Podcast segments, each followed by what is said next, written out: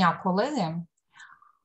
Я гадаю, що потрібно вже розпочинати, а всі інші учасники будуть вже підключатися по ходу. Сьогодні в нас е, спільний захід Комітету Асоціації правників України з питань телекомунікацій, інформаційних технологій та інтернету та відділення Асоціації правників в Одеській області. Тема нашої зустрічі сьогодні, нашого вебінару, дуже цікава. Це поради it юриста it адвоката для не it бізнесу. Я впевнена, що кожен правник, ем, кожен адвокат, який е, супроводжує у своїй діяльності бізнес, консультує бізнес, може іноді е, стикатися з такими ситуаціями, коли його клієнт повинен будь-яким чином вирішити питання, пов'язані з it технологіями, пов'язані з взаємодією з розробником якоїсь it е, продукції.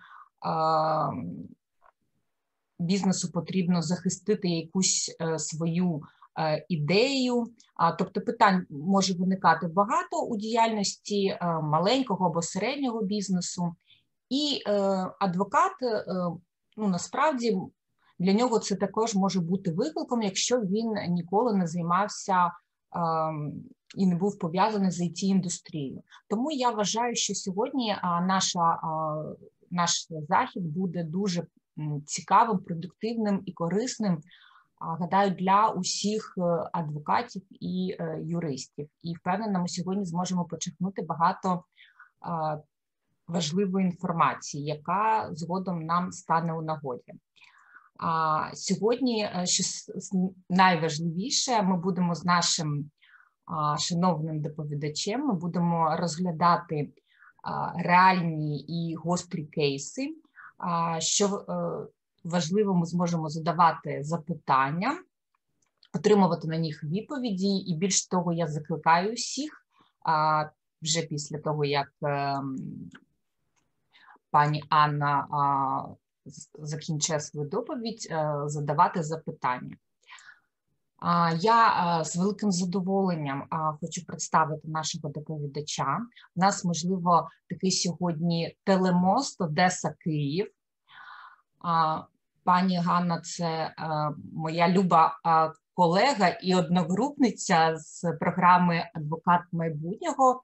А Ми були з нею в одній групі, і тому я дуже рада її сьогодні бачити. Ну, якщо не в Одесі, але у гостях у нас у відділенні. Я дуже дякую за те, що ви прийняли е, наше запрошення. І так, наш доповідач Ганна Кухар, адвокат, член ради е, комітету з питань телекомунікації IT інтернет Асоціації правників України, керівник юридичного департаменту Integracy Group і ідеолог проекту Integracy Lawyers. Пані Ганна, будь ласка, вам слово. Привіт всім, дякую, Світлана, за запрошення. Для мене це теж дуже цікавий досвід, тому що я, як правило, е, виступаю в ролі захисника більше розробників, але останнім часом дійсно е, збільшила кількість і, і попит е, зі сторони не it бізнесу, і питання саме по правильному взаємо. Е, договорів з it спеціалістами Тому от дуже гарна ідея у Світлани виникла спеціально створити, зробити такий вебінар і і е, пройтись саме з точки зору захисту е, бізнеса, захисту інтересів бізнесу е, у процесі взаємодії з розробниками. Я думаю, що можемо починати. Видно презентацію, нормально мене чути, так? Ну, тоді е, погнали. Так, е, ми самі творимо свою історію. Е, Дійсно, що карантин спровокував багато е, різних сфер бізнесу перейти в онлайн. Зокрема, бізнесмени малого бізнесу і середнього бізнесу, які, до, прикладу, торгували звичайними продуктами харчування. Або ресторани, вони пішли в онлайн. Створили там мобільні додатки, веб-сайти і відповідно стали власниками вже it продукту ще що часто провокує там двозначність, да, що, що таке продукт взагалі. Тобто є продукти різного характеру, в тому числі it продукти І е, вперше вони зіткнулися з необхідністю підписання замовлення е, такого продукту, замовлення такого сервісу е, з технічними і з юридичними аспектами. Е, саме тому, от е, сьогодні е, я пропоную пройтися саме по питаннях, як зберегти продукт під контролем, і підготувала для вас технічно-юридичний чек-ліст, тому що в даному в даному питанні варто, щоб і юридичний аспект, і аспект технічної реалізації був на єдиному фронті і був завершений до кінця. Далі ми поговоримо, чому саме так. Способи захисту такого права на продукт. І, е, звичайно, поговоримо про легалізацію взаємовідносин з розробниками. Є різні е, кейси, вже е, є наболілі кейси, є різні способи, тому поговоримо, що важливо врахувати при оформленні взаємовідносин з розробниками. Так, перший, перший блок.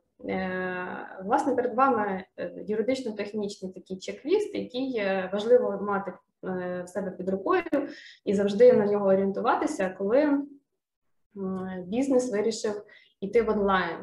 Е, або замовити інтернет-магазин, або мобільний додаток, або інший е, будь-який інший it продукт. Спочатку потрібно визначитися, що саме це за об'єкт, з чого він складається, що власне в ньому має бути. Тобто дуже важлива помилка, яка робиться часто замовниками саме it продуктів Е, неважливо яких, навіть це може бути сайт. Саме в тому, що вони самі чітко не розуміють, як воно має виглядати, якого мають бути кольору там і розміру е, різні кнопочки, так які мають переключатися, як воно має функціонувати, з чого е, з чого воно буде складатися.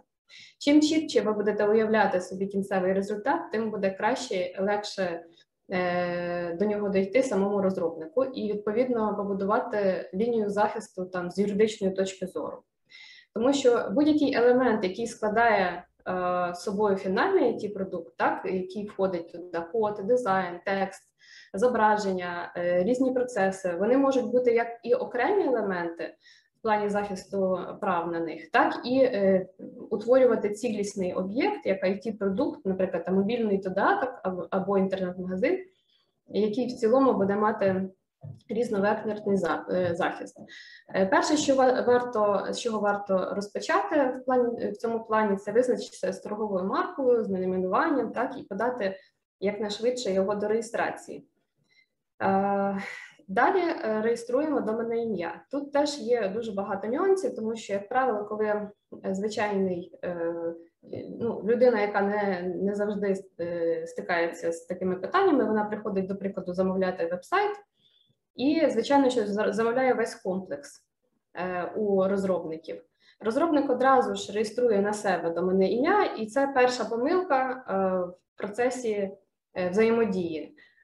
Чим важливо е, в даний момент? Тому що по суті е, веб-сайт прив'язаний до доменного імені, е, це буде ідентифікатор, і це може в результаті бути ключовим моментом, який там в судовому процесі може спровокувати, що веб-сайт взагалі не самого власника. Е, бізнесу, да, взагалі розробника, який на себе зареєстрував до мене ім'я, був е, першим користувачем, і далі не якби можна втратити взагалі цей сайт. А далі працюємо з захистом прав на кожні окремі елементи.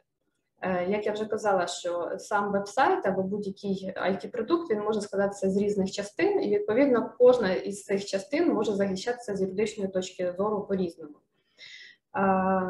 в тому числі там шляхом реєстрації е, торгової марки і підписанням договорів.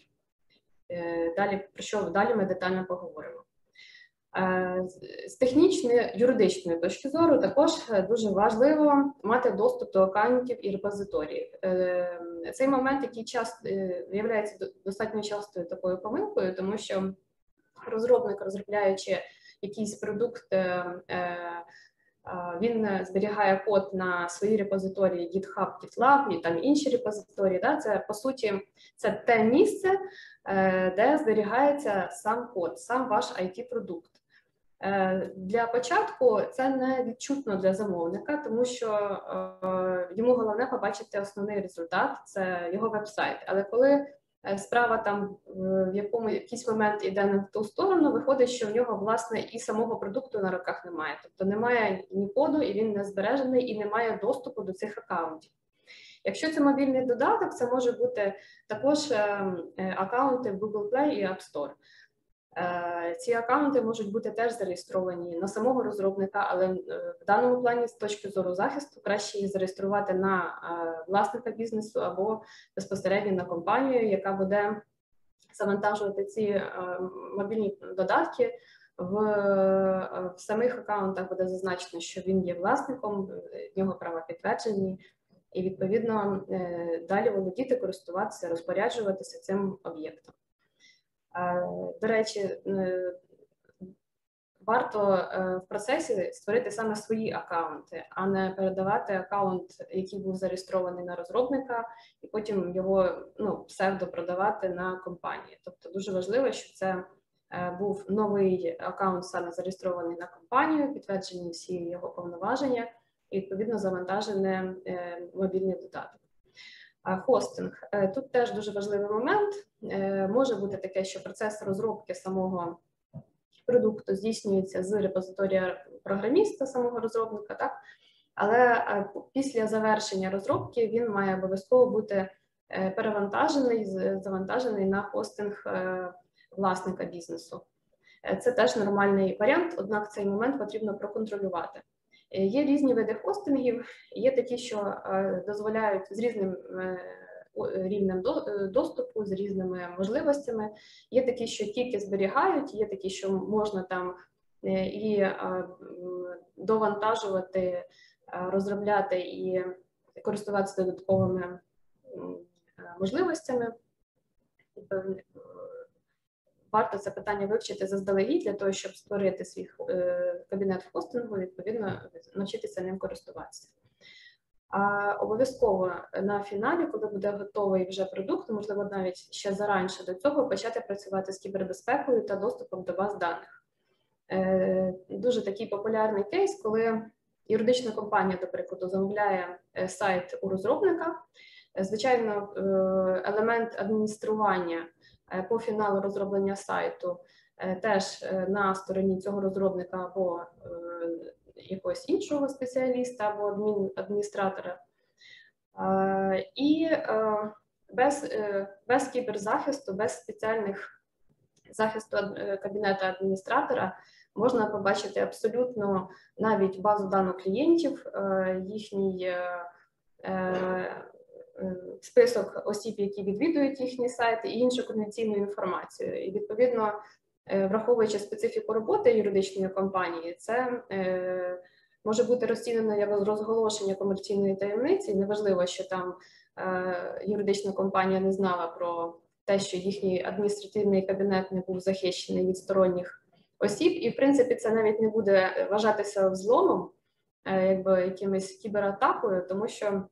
Це просто технічна помилка розробника, що він не захистив кабінет адміністратора і е, дав можливість е, простому користувачу Google е, вбити там спеціальні символи і зайти в кабінет адміністратора.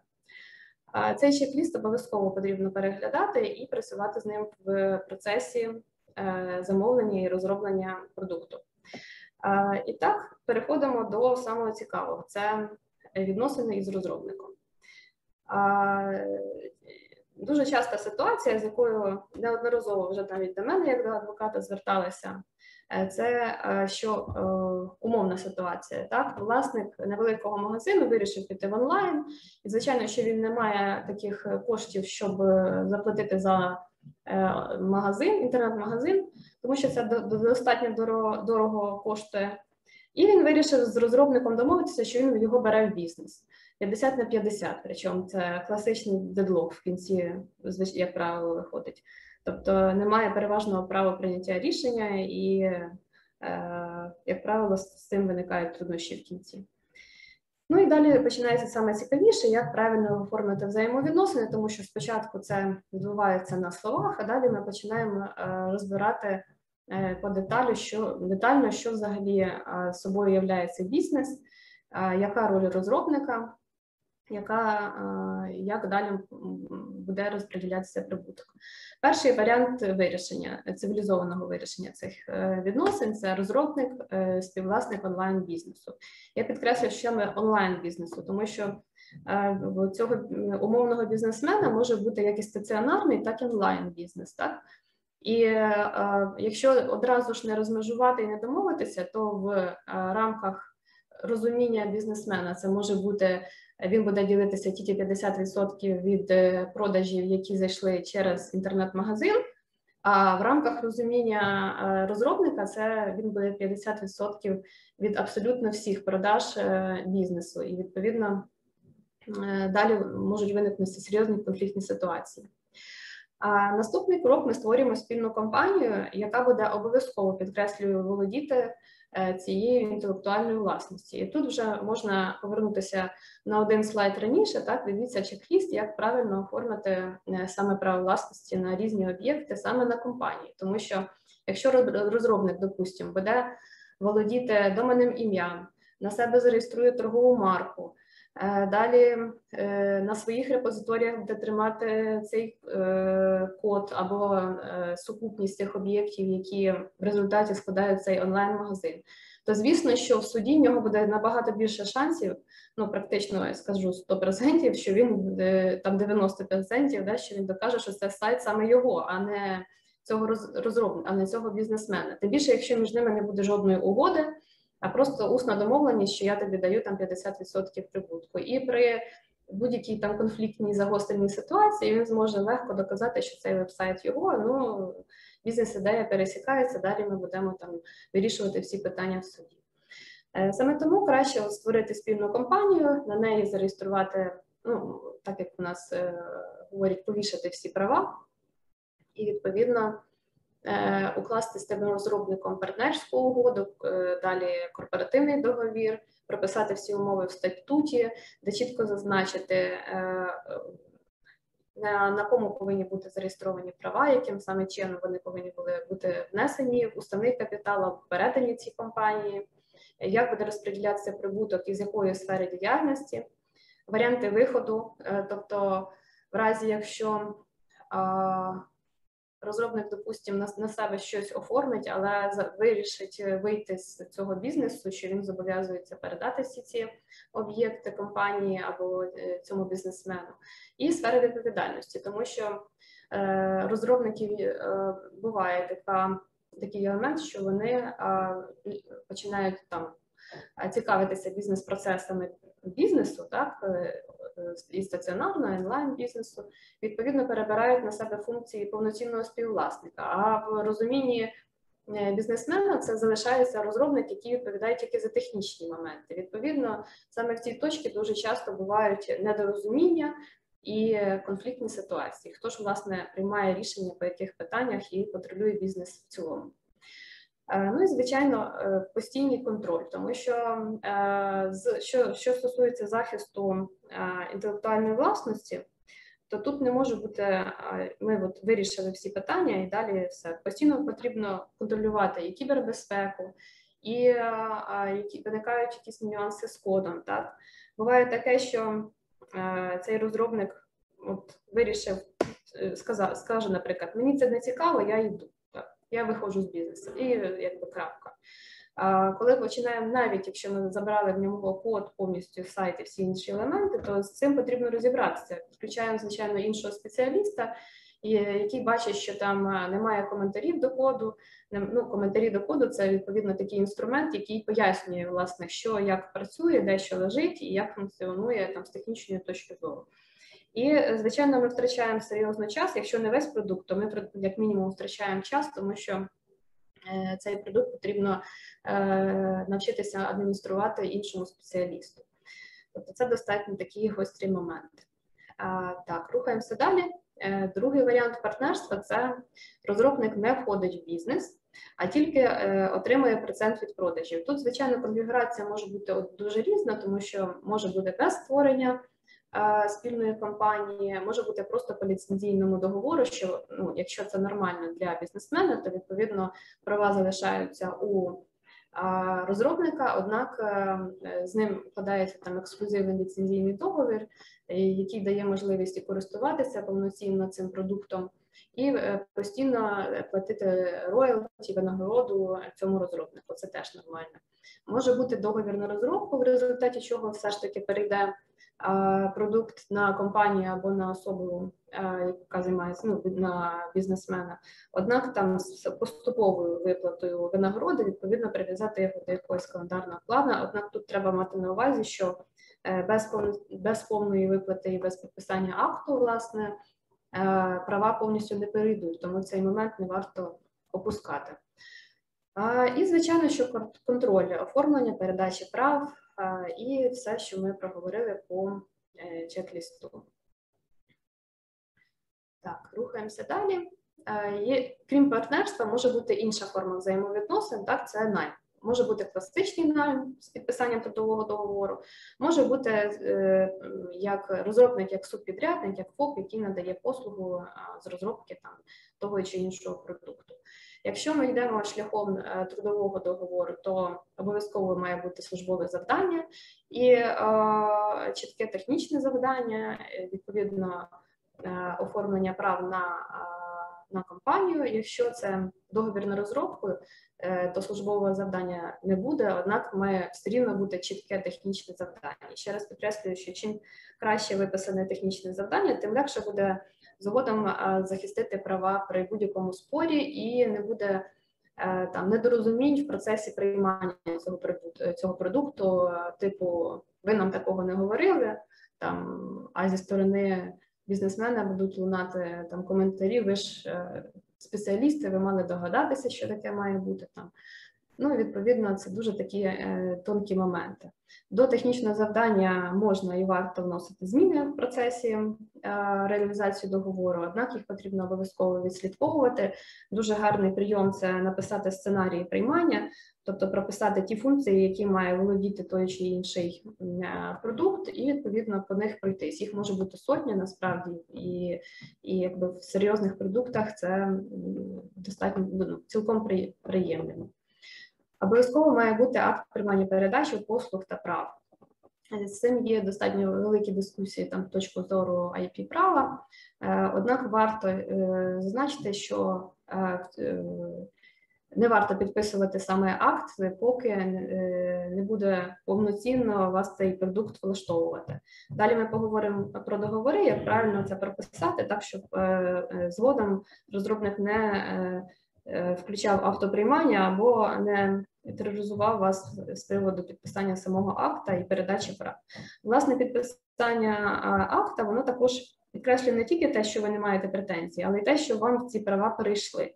Тому, якби е, в підписанні цього документу, якщо це класичний субпідряд, то зацікавлена як одна, так і друга сторона, тому що одна сторона якби для себе поставить розробник галочку, що він все зробив і якби повноцінно.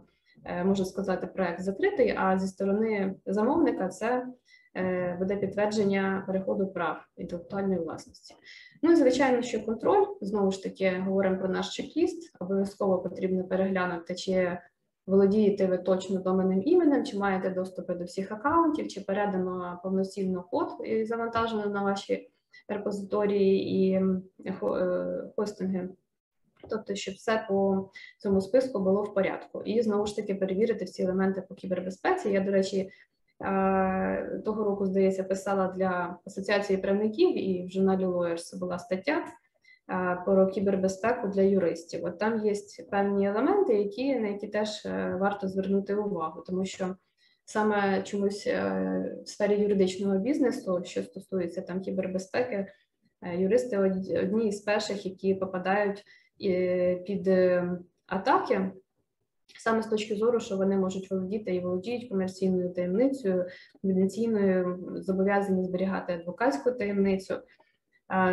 Є е, специфіка бізнесу, також може бути такою, що е, ваш онлайн продукт або взагалі it продукт може містити бази даних з інформацією про людей, і їхнє розголошення якби може бути за його розголошення може бути відповідальність серйозна. Ну і відповідно, якщо розробник вас не попередить, що у вас є якісь е, е, пробіли в цьому плані, то відповідати саме замовнику прийдеться. Так, далі прийдемося про е, по важливих моментах при укладенні і виконанні договорів з розробниками. І тут вже можна якби, говорити дуже довго на цю тему, тому що дійсно процес укладання договору, якщо він класичний, і е, він може бути достатньо довготривалим, і чим детально ви пропишете весь процес е, замовлення, розробки, приймання, передачі, відповідно, тим краще, кращий результат е, ви в кінці отримаєте. Пройдемося по кожному пункту і наведу приклади ну, в основному негативні, які і породили якби досвід в цій, цих питаннях. Е, перше, з чого ми починаємо, це укладання самого договору, і до нього одразу ж технічне завдання. Так, як я вже сказала, що чим е, чим чіткіше технічне завдання, тим кращий буде результат. В цьому плані є достатньо багато складнощів, тому що замовник в класичному вигляді він не знає всіх технічних і не повинен, в принципі, по своєму по своїй природі бізнесу знати всі технічні моменти. А саме тому написання технічного завдання інколи буває окремим замовленням. І а, ти можеш прийти до спеціаліста і сказати: Я хочу в тебе замовити саме розробку технічного завдання. Я розкажу тобі просто умовно, що я хочу.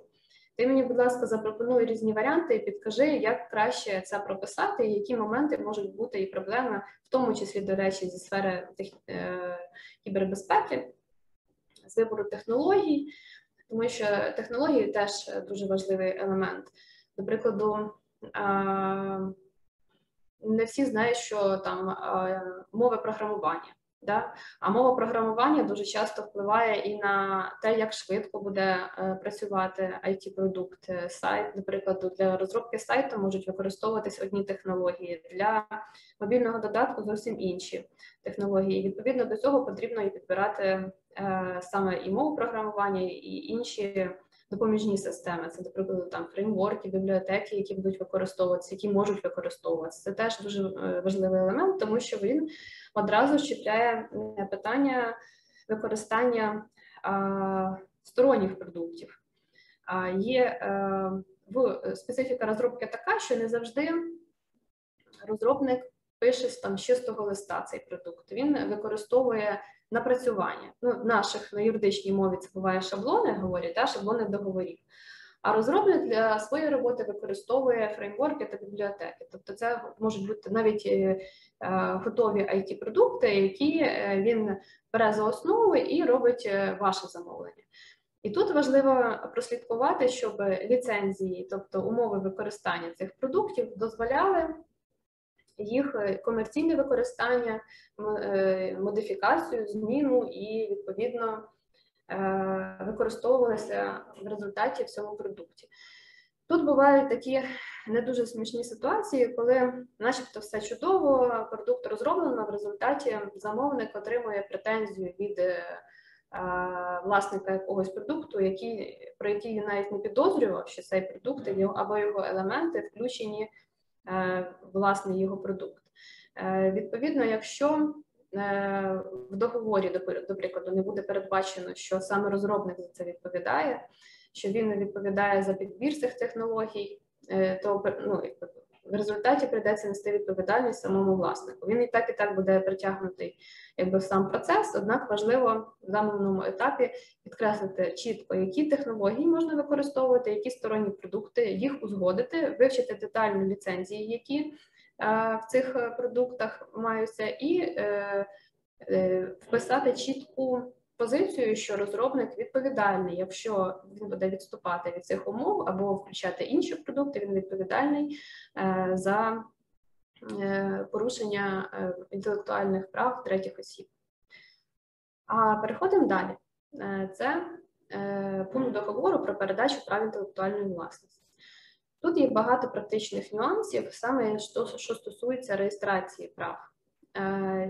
Часто компанія спочатку замовляє стороннього розробника продукт, а з часом хоче отримати, допустимо, свідоцтво або зареєструвати цей договір в мін'юсті, так і засвідчити, що саме йому на отримати виписку і засвідчити, що саме йому належить цей продукт, тобто зареєструвати цей договір. І тут дуже важливо врахувати вимоги е, законодавства до таких договорів. І е, проблема в тому, що договори на розробку не завжди е, включають, е, на жаль, вимоги мін'юсту з приводу е, пунктів про передачу прав інтелектуальної власності. Відповідно, е, Міністерство юстиції, хоч і Е, такий договір наявний, але він може по якихось формальних причинах відмовити, тому що там формулювання не відповідають затвердженим е, е, шаблонам цих договорів або затвердженій практиці і там по формальних причинах. Хоча, по суті, спору на рахунок того, що саме цій компанії належить цей продукт, немає. Однак ви можете зіткнутися з такими проблемами. І часто реєстрація, до речі, не обов'язкова. Е, однак вона інколи вимагається е, чисто з практичної точки зору, якщо, допустимо, компанія бере участь у тендерах, е, державних тендерах, то відповідно там є вимога підтвердити права інтелектуальної власності, те, що ви дійсно володієте, і просто переслати договір інколи недостатньо. Потрібно саме підтвердити, що цей договір зареєстрований в Міністерстві юстиції. Далі переходимо до ще одного цікавого моменту в процесі укладання договору з розробником це ціноутворення. Коли розробник приходить до. Ой, вибачте, я перейшла на інший слайд, зараз я повернусь. Так. А, коли розробник приходить і каже, що там скільки буде коштувати, допустимо, е, розробка цього сайту, він називає Е, суми там 20 тисяч доларів, там 50 тисяч доларів, 100 тисяч доларів. І а, замовник, е, і це нормально, не розуміє, яким чином і чому така ціна, з чого вона формується, і просить його деталізувати. По класиці жанру є два варіанти ціноутворення в сфері розробки: це Fixed Price і Time and Materials. Fixed Price – це відповідно фіксована ціна. Тобто ви по технічному завданню замовляєте конкретний, описаний, дуже деталізований продукт, наприклад, там веб-сайт, чи інтернет-магазин, чи мобільний додаток. Ви його е, описуєте, е, там, включаючи Е, всі дизайнерські елементи, вимоги і так далі, щоб все ви затверджували. І кажете, що я за цей комплекс заплачу отаку от ціну і не більше. Все, що буде виходити за технічне завдання, оплачується, як правило, додатково як окрема послуга. І тут знову ж таки повертаємося до питання детального технічного завдання, тому що це класика жанру, ви можете, як правило, замовник е, думає, що там мають бути якісь додаткові функції, кнопочки, переходи і так далі. Е, але якщо це чітко не зафіксовано в ТЗ і не не включено в цю fixed price, то відповідно розробник вам скаже: Ні, ви таке не казали, ми таке не фіксували, до побачення. Ну і звичайно, там е, time and materials це е, модель. Е, при якій платять за відповідні години, тобто скільки відпрацював розробник за таку кількість годин і заплатили. І тут е, є дилема. Е, практика складається так, що замовники, як правило, ну такого класичного малого або середнього бізнесу, які не не стикалися з замовленням it продуктом вони працюють по fixed price, Е, тому що їм е, краще це відповідно запланувати в бізнес-плані своєму і розуміти ціноутворення, і скільки вони що вони е, отримають, і скільки вони за це заплатять.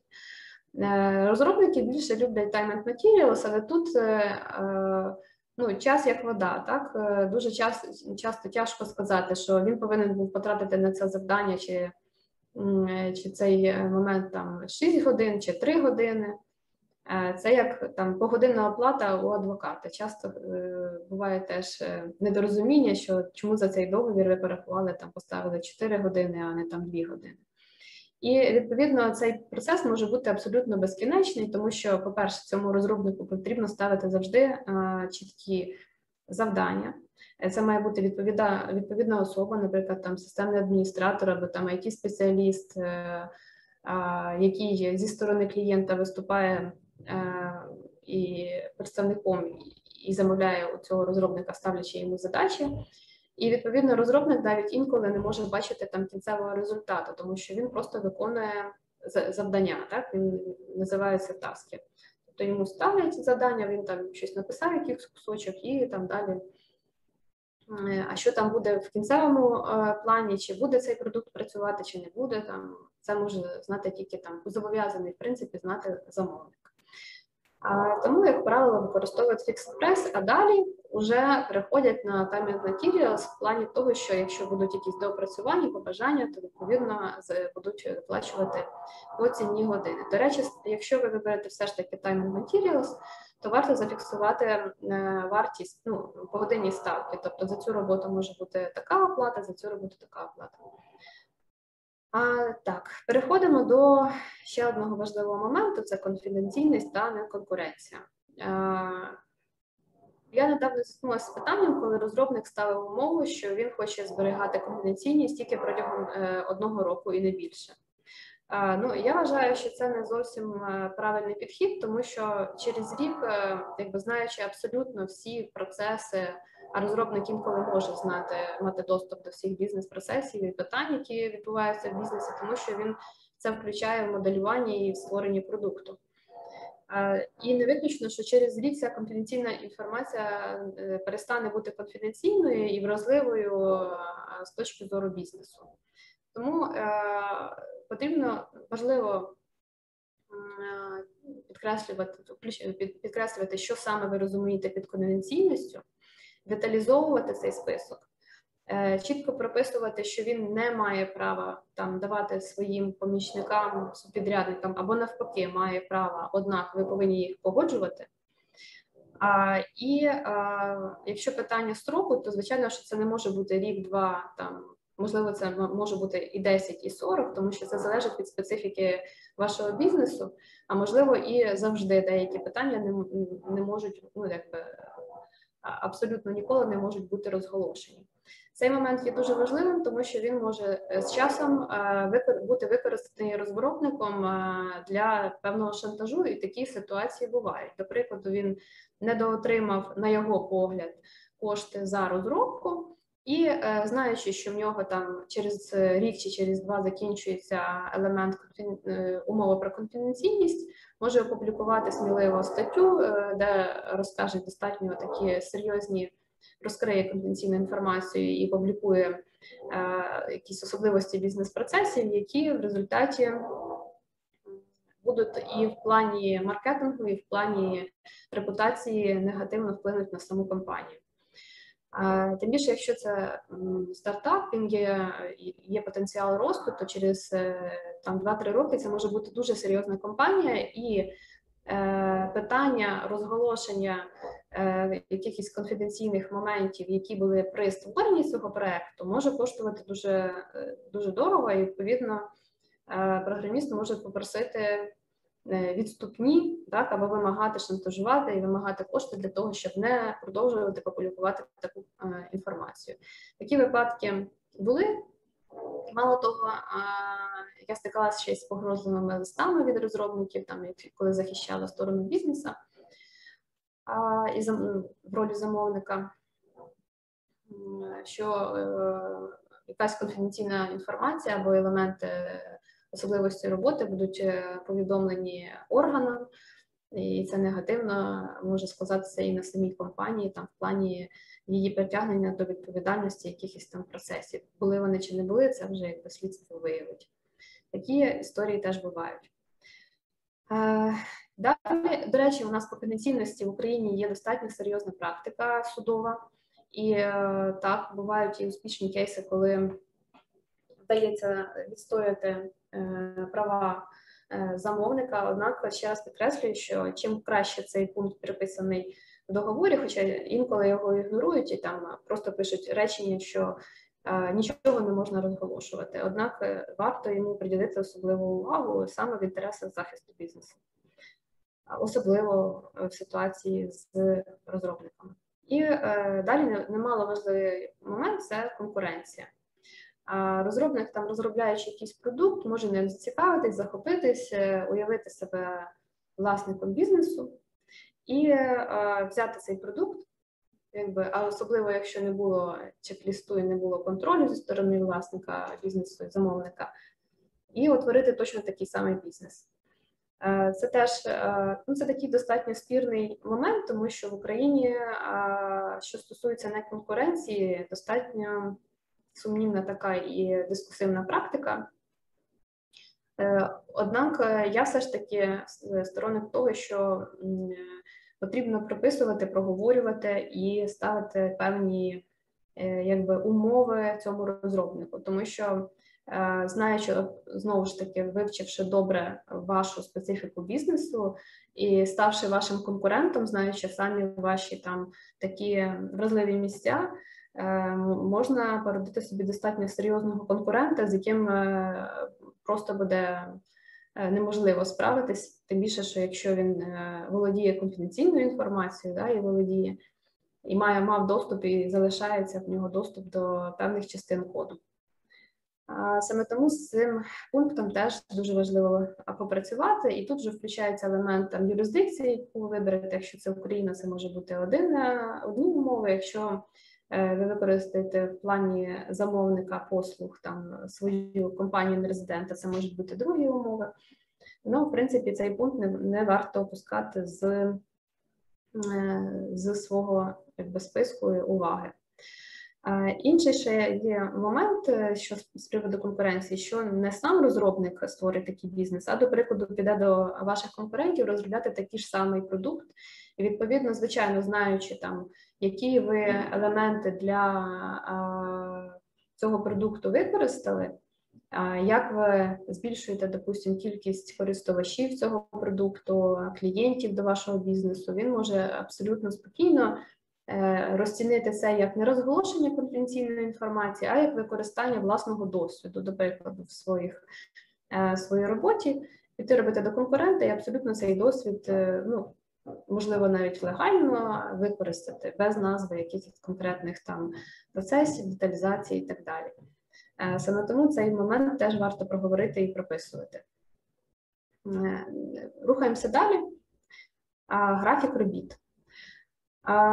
Це є частиною, можливо, там технічного завдання, однак е, я завжди рекомендую, що потрібно прописувати якийсь календарний план і розуміти, що створення цього продукту буде там не, не цілий вік, не 10 років, тому що він через якийсь час може просто втратити свою актуальність. Такі ситуації вже були, особливо коли почався карантин і всі пішли онлайн.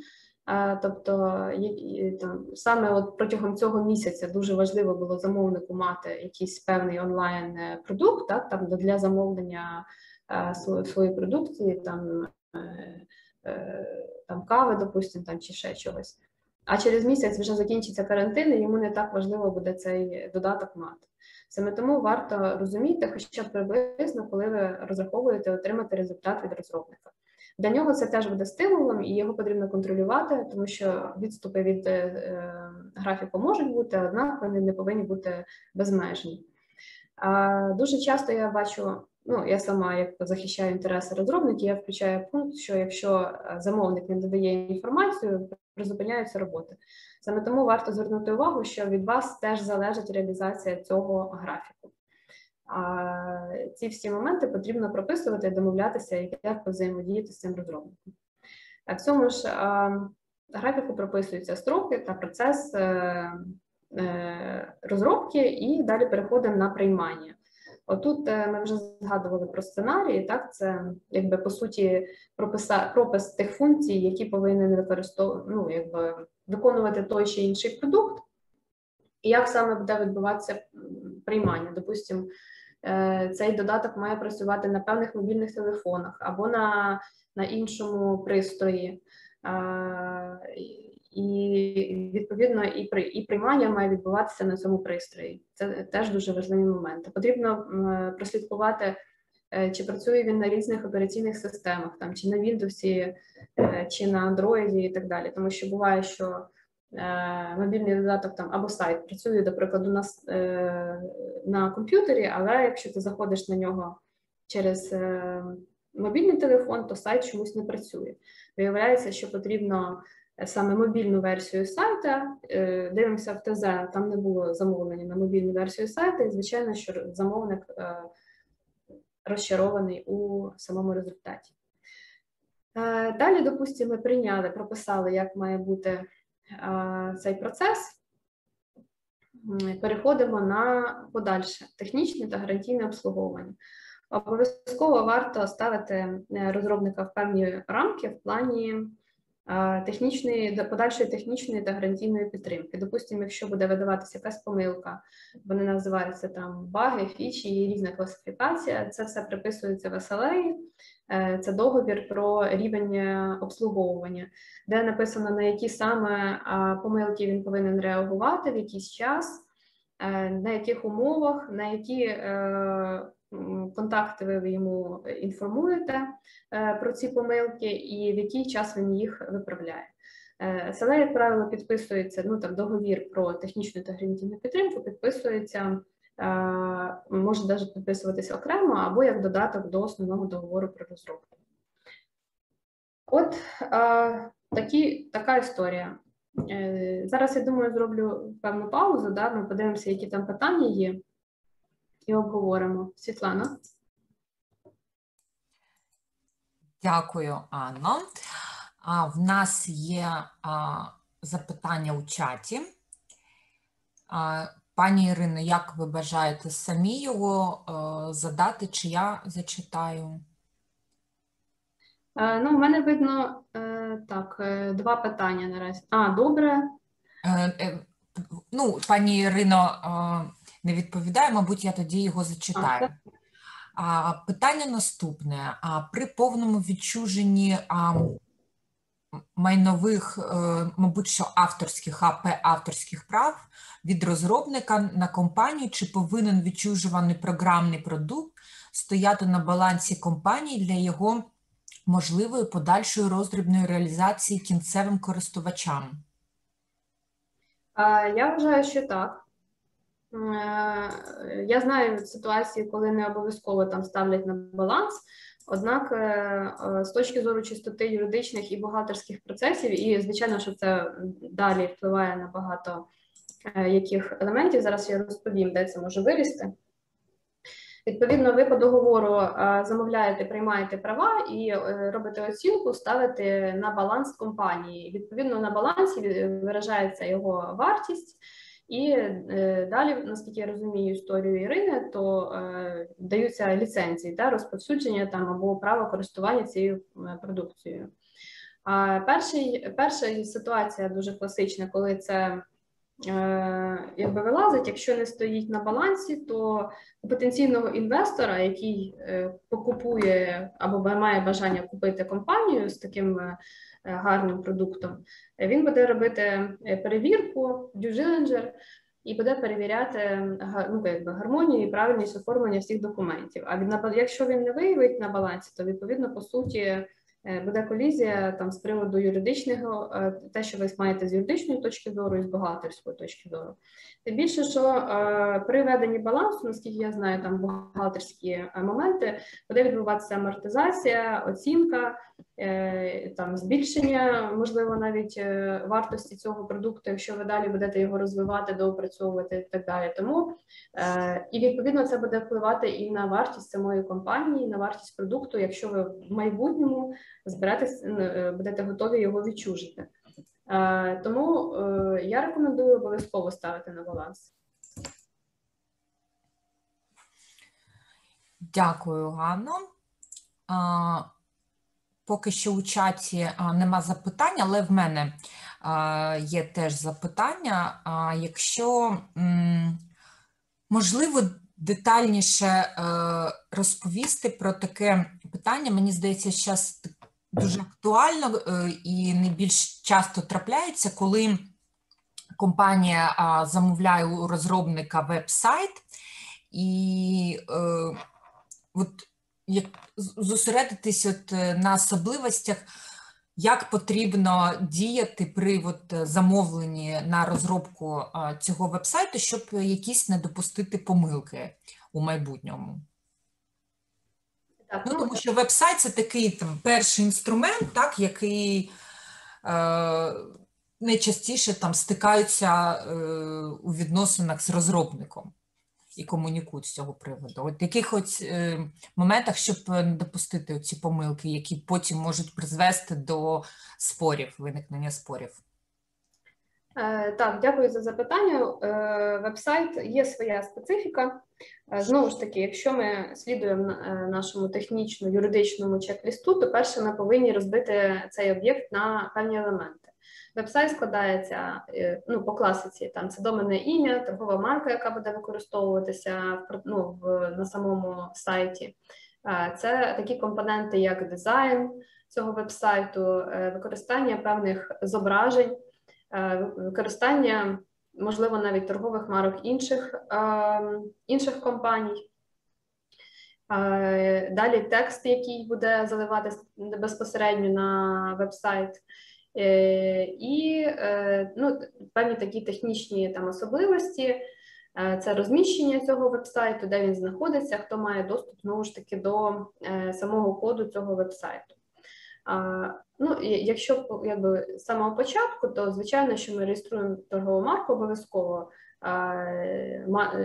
позначення, які там будуть використовуватися, я рекомендую реєструвати. Домене ім'я обов'язково реєструємо, ми вже проговорилися так, на власника е, і проконтролювати, щоб а якщо він ну, був зареєстрований якимось чином чи придбаний розробником, то обов'язково проконтролювати його повернення там передачу, тому що законодавство в нас різний час по різному там була практика, і інколи е, саме е, власник е, доменного імені, вважався власником самого сайту. В принципі, зараз є така практика, і до речі. Е, це вилазить, допустимо, в таких елементах, як захист честі гідності ділової репутації. Якщо ми зараз подаємо такий е, позов, відповідно, відповідачем має бути власник веб-сайту, то е, суд трактує саме власника доменного імені в Україні як власника веб-сайту, а відповідно особу, яка публікує ту чи іншу інформацію. Не завжди, якби власник доменного імені є безпосередньо тією особою, яка публікує там або веде і там обслуговує цей веб-сайт, і тут можуть виникнути багато е, таких юридичних незручних ситуацій. Наприклад, якщо це інтернет-видання, е, такі е, моменти часто, або е, я не знаю, там юридичний якийсь блог, там є свої особливості з приводу цього. А там рухаємося далі. Це от сам код. Сам код, звичайно, що має обов'язково бути е, на репозиторіях або розміщений так, щоб е, замовник е, хоча б міг знати, де це знаходиться, мав доступ і перевів на свої е, аккаунти свої хостинги. Якщо, допустимо, ви продовжуєте співпрацю з цим розробником, то в принципі допустимо, що він знаходиться на їхньому хостингу, але ви повинні розуміти, що він від будь-який момент може призупинити обслуговування цього сайту або взагалі його видалити там при конфліктній ситуації. Е, тому якби важливо, щоб е, ну і звичайно навіть маючи договір на розробку, да, однак цей сайт чомусь там з якихось технічних питань зник. Е, буде достатньо потрачено багато часу для того, щоб його там достукатись до нього і забрати цей веб-сайт, десь його підняти і зробити його активним на ваших хостингах. Відповідно, е, краще, щоб це все відбувалося з вашого, якби е, з вашого кабінету, то можна так сказати, там е, і з вашого хостинга. А, Обов'язково потрібно, звичайно, мати якийсь на запас якогось ще одного спеціаліста, адміністратора, який міг би контролювати всі ці моменти. Ну не завжди так відбувається. Ще один важливий елемент е, в сайті це зображення, текст е, і всякі елементи. Е, тут, а, до речі, використання музики. Часто буває, що замовник там не ну, замовляючи веб-сайт, він опускає момент контролю, звідки скачує розробник там якісь певні картинки, вони йому не попадаються там часто на очі, і він не знає, що виявляється, вони були незаконно. Е, скачені з вебсайту, з якого варто було скачати це за кошти, так або та або, допустим, там застосована музика, яка відповідно теж належить третій особі, права на яку належить третій особі, і е, не отримано на нього дозвіл. Насправді проблематики особливо немає, тому що будь-який е, е, можна, можна, до речі, встановити автора тієї чи іншої пісні або розпорядника прав. Е, ми мали такий досвід, ми писали власнику самого музикального продукту і просили в нього дозвіл. І там за, за невелику плату підписали там договір, офіційно заплатили за використання його на сайті. Такі питання цілком можна його, їх врегулювати. Е, достатньо серйозні були а, проблеми по одному кейсу, де виявилося, що власником з використанням, до речі, одного персонажу із мультика, дуже відомого, я не можу, на жаль, називати якого. Е, ну, е, Замовник використав, ну, замовив якби розробнику е, веб-сайт і попросив, що це був веб-сайт для дітей, ну, націлений на там на дитячу аудиторію.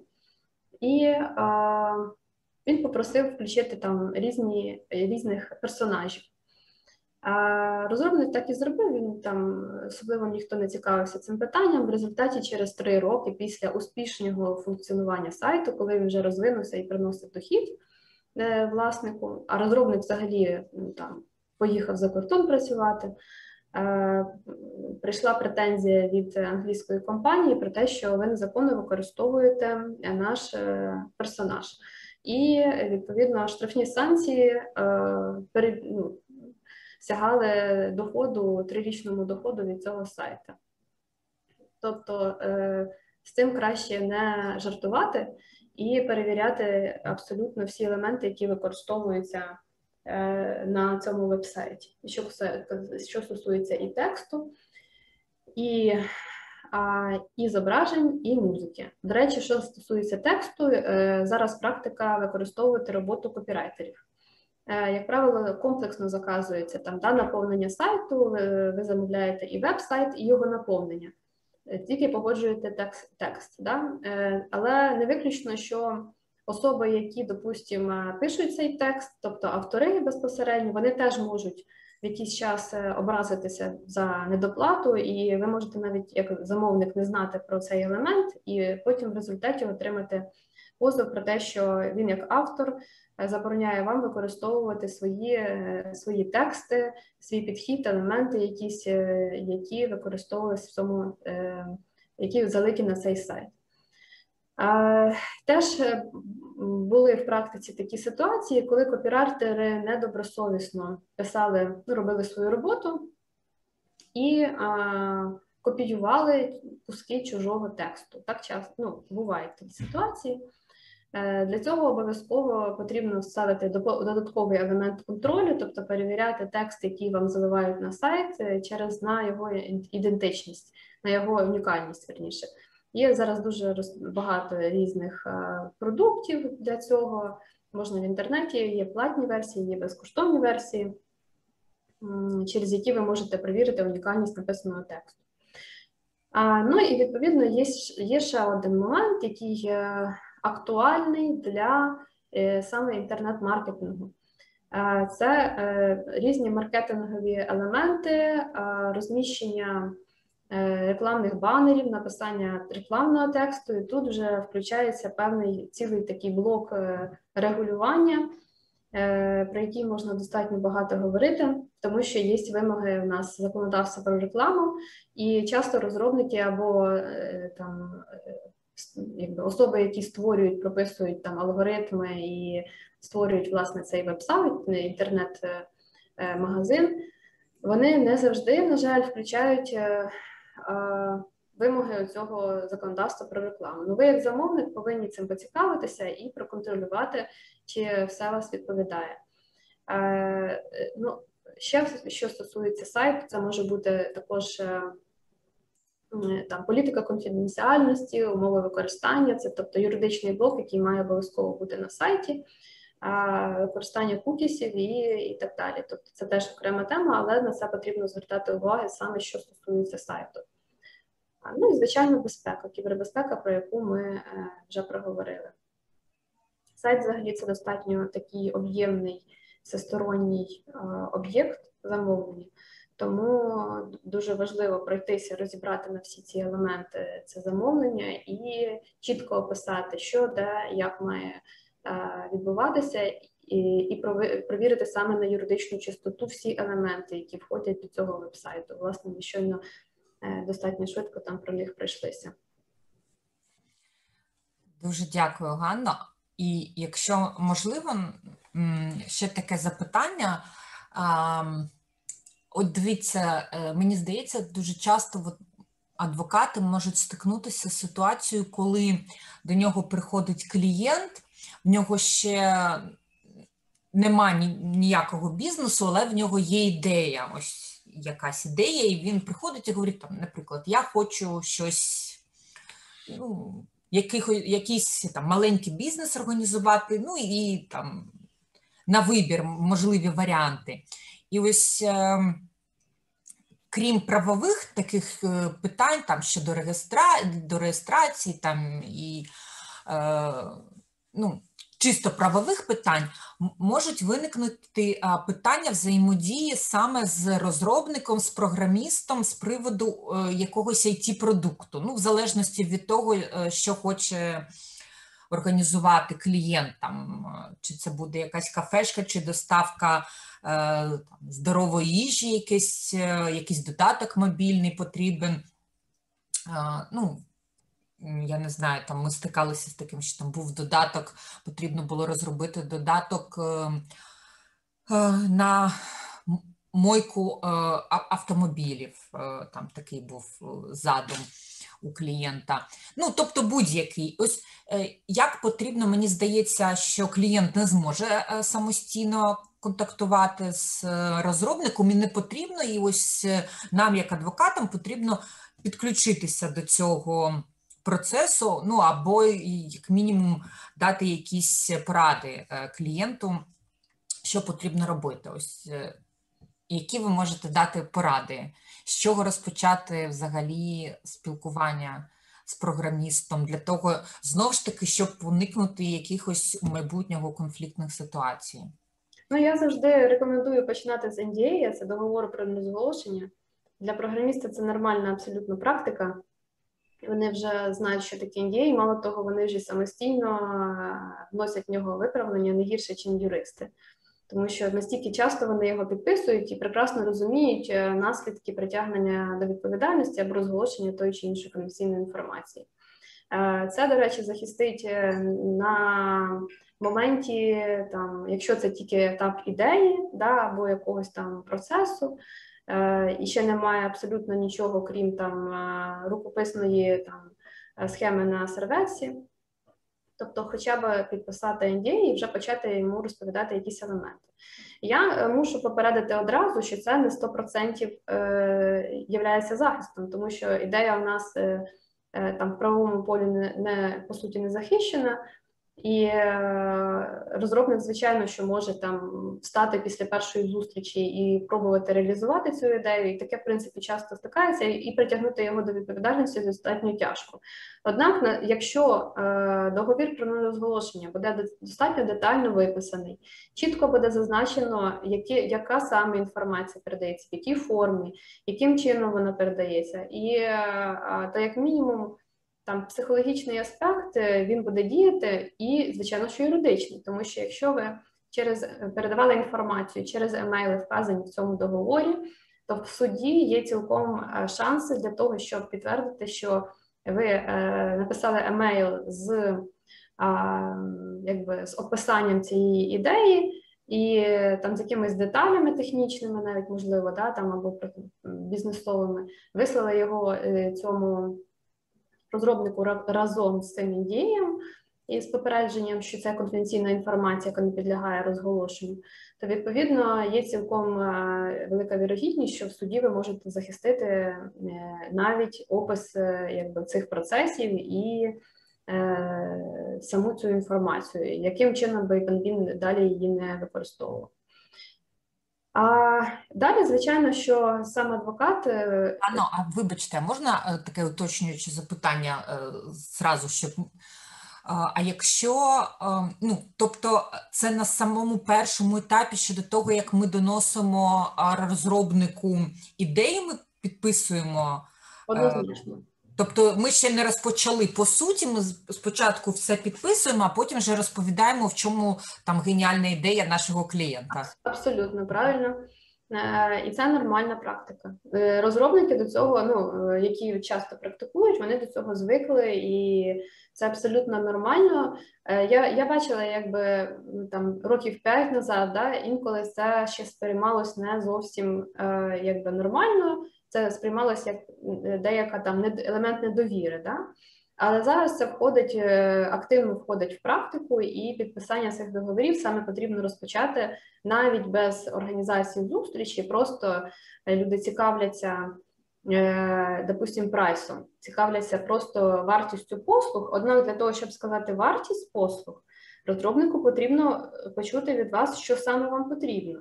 -huh. І звичайно, що тут такий елемент взаємодії він теж може бути конфіденційний. Е, і обов'язково потрібно до цього це нормально. Якби ви домовляєтесь про зустріч, одразу ж е, присилаєте NDA.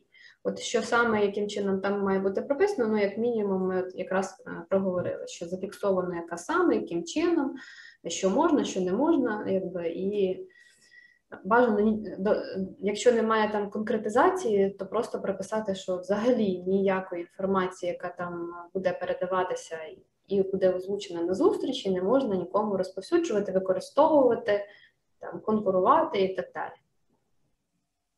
Дякую. От підписали цей договір, і, до речі, в мене в роботі були розробники, і я, в принципі, це вітаю. Вони достатньо ну, по своєму характеру достатньо е, відповідально відносяться до підписання договорів, ну, більшість, ну, по крайній мірі, з якими я стикалась. А є розробники, які навіть фіксують дедлайни. Тобто, якщо в договорі написано, що там саме 5 років не можна розповсюджувати, він там собі в календарику відмічає, що чи там через 5 років в мене закінчується строк. Е, там, Якщо строк притягнення до відповідальності такий, то він там відмічає собі, що саме такий строк. Тобто е, це діє ну, я точно знаю, що це якби діє і в плані психологічного, е, психологічному плані, і в юридичному плані. Далі я рекомендую навіть адвокат, який буде взаємодіяти, повинен пройтись по нашому чек-лісту, тому що там, в принципі, є всі поінти, які ці моменти, які йому будуть корисні для того, щоб розуміти, що він контролює ситуацію. Е, починаючи від моменту реєстрації доменного імені, е, від е, вичитки якихось там окремих пунктів договору, або до взагалі вибору того чи іншого вектора взаємодії. Взагалі буває таке, що ну, така була практика, да, коли особливо почався перший карантин, всім було потрібно дуже швидко і не було часу на оформлення взагалі договорів якихось технічних завдань. Тобто, все там писалося на емейлу, мені потрібно сайт, приблизно такий от. Там, да? Е, Однак, от що до речі, стосується сайту, е, там якби на смак, е, на вкус і світ товариші ні. Да? Там, звичайно, що розробник може собі там змоделювати, здизайнувати абсолютно те, що йому подобається а видасть кінцевий результат без підтвердження якихось проміжкових результатів там, з боку клієнта або з боку його адвоката. І відповідно в результаті, коли замовник бачить результат, йому, як правило, це не подобається, тому що не було проміжкового якогось контролю і так далі. І е, ще саме частіше стикалося те, що для клієнта часто якби подив, що він по суті і не володіє цим сайтом да, або цим мобільним додатком, тому що е, код розміщений там на репозиторії розробника, доменне ім'я на розробника, там е, вся адміністративна підтримка зі сторони розробника. Він там щось там йому передавав е, чи прувив, чи можливо і ні, просто написав там. І в результаті він, е, коли розробник, допустимо, його там умовно змінюється настрій, він може встати і сказати: ну, є, мені не цікаво. Закрити комп'ютер, виключити адміністративну підтримку, виключити там доступ і взагалі сайт буде не функціонований, взагалі не функціонуючий. Саме тому, от е, в даному випадку обов'язок адвоката проконтролювати і можна, я б сказати, навіть настояти на тому, щоб всі ці е, пункти були дотримані, тому що часто клієнт говорить: слухай, ну мені так сильно потрібно. Тут, якщо от не зараз, то вже ніколи. А він класний, цей розробник дуже класний спеціаліст, і мені його порекомендували. І, і взагалі це мій там товариш близький. Я хочу прямо зараз, не потрібно цього і формалізму, хай на себе там оформляє довольне ім'я, там хай на себе там це це легше, це швидше і так далі. Часто буває, що і торгову марку на нього реєструють, тому що це ж так зручно, не треба нічим. Е, ну, комплексна послуга замовляється і все. Ну, але ці е, от завдання адвоката чітко е, чітко дати зрозуміти, що якби власник бізнесу може в принципі все згубити. А якщо він піде активно в онлайн, то він може практично згубити бізнес. І такі ситуації бувають. Зрозуміло. Ну, будемо рухатись далі, якщо поки що немає запитань більше.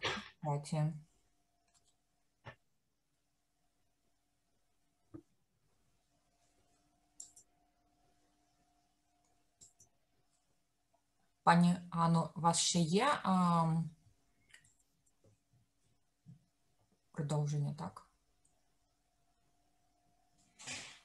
Е, я ще можу порекомендувати, ми от опустили там момент, якщо, допустимо, дійсно ситуація, коли в принципі є всі договори, однак е, розробник вигорів і там класична ситуація, про яку я згадувала, що він сказав, все мені не цікаво, я хочу я хочу піти зі всією зі всією своєю командою. А це там, ну, до прикладу, це 5 чоловік, е, включаючи дизайнера, там тестувальника і різних там інших спеціалістів, які допомагали йому розробляти цей продукт. А, І тут вже включається, ну, розповім на реальному кейсі, там, щоб е, максимально було предметно зрозуміло.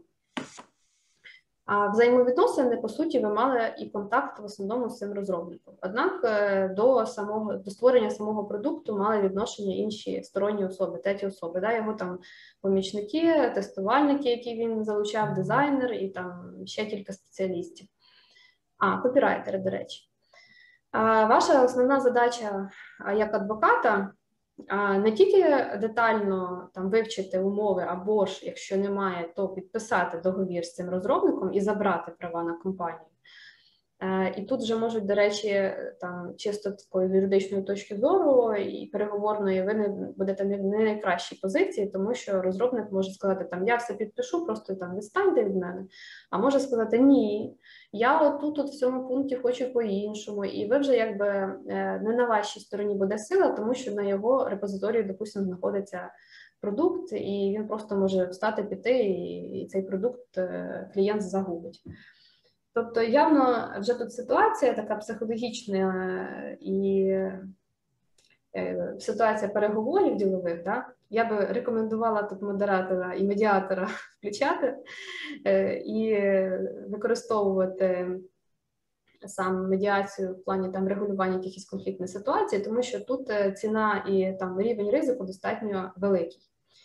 А цей програміст він е, ну по суті там цар і Бог для своїх для своєї команди, як правило, і вони будуть на нього орієнтуватися. Тобто, якщо він не захоче підписувати е, там договір, де чітко прописана конфіденційність і не конкуренція, то вся його команда послідує його прикладу і не буде е, підписувати цей там договір з таким пунктом. Саме тому ви повинні розуміти, що з точки зору там бізнес-переговорів і сили. Е, цей розробник, який зморився і хоче покинути проект, він буде мати достатньо серйозний вплив взагалі на ну, ситуативно зі, зі, з оформленням взаємовідносин зі всіма другими розробниками. Другий етап це чітко визначитись, е, хто саме був е, і на яких умовах ну, якби, притягнутий до розробки цього сайту. Ну, брав участь в розробці цього там сайту чи продукту. Бажано попросити весь список команди.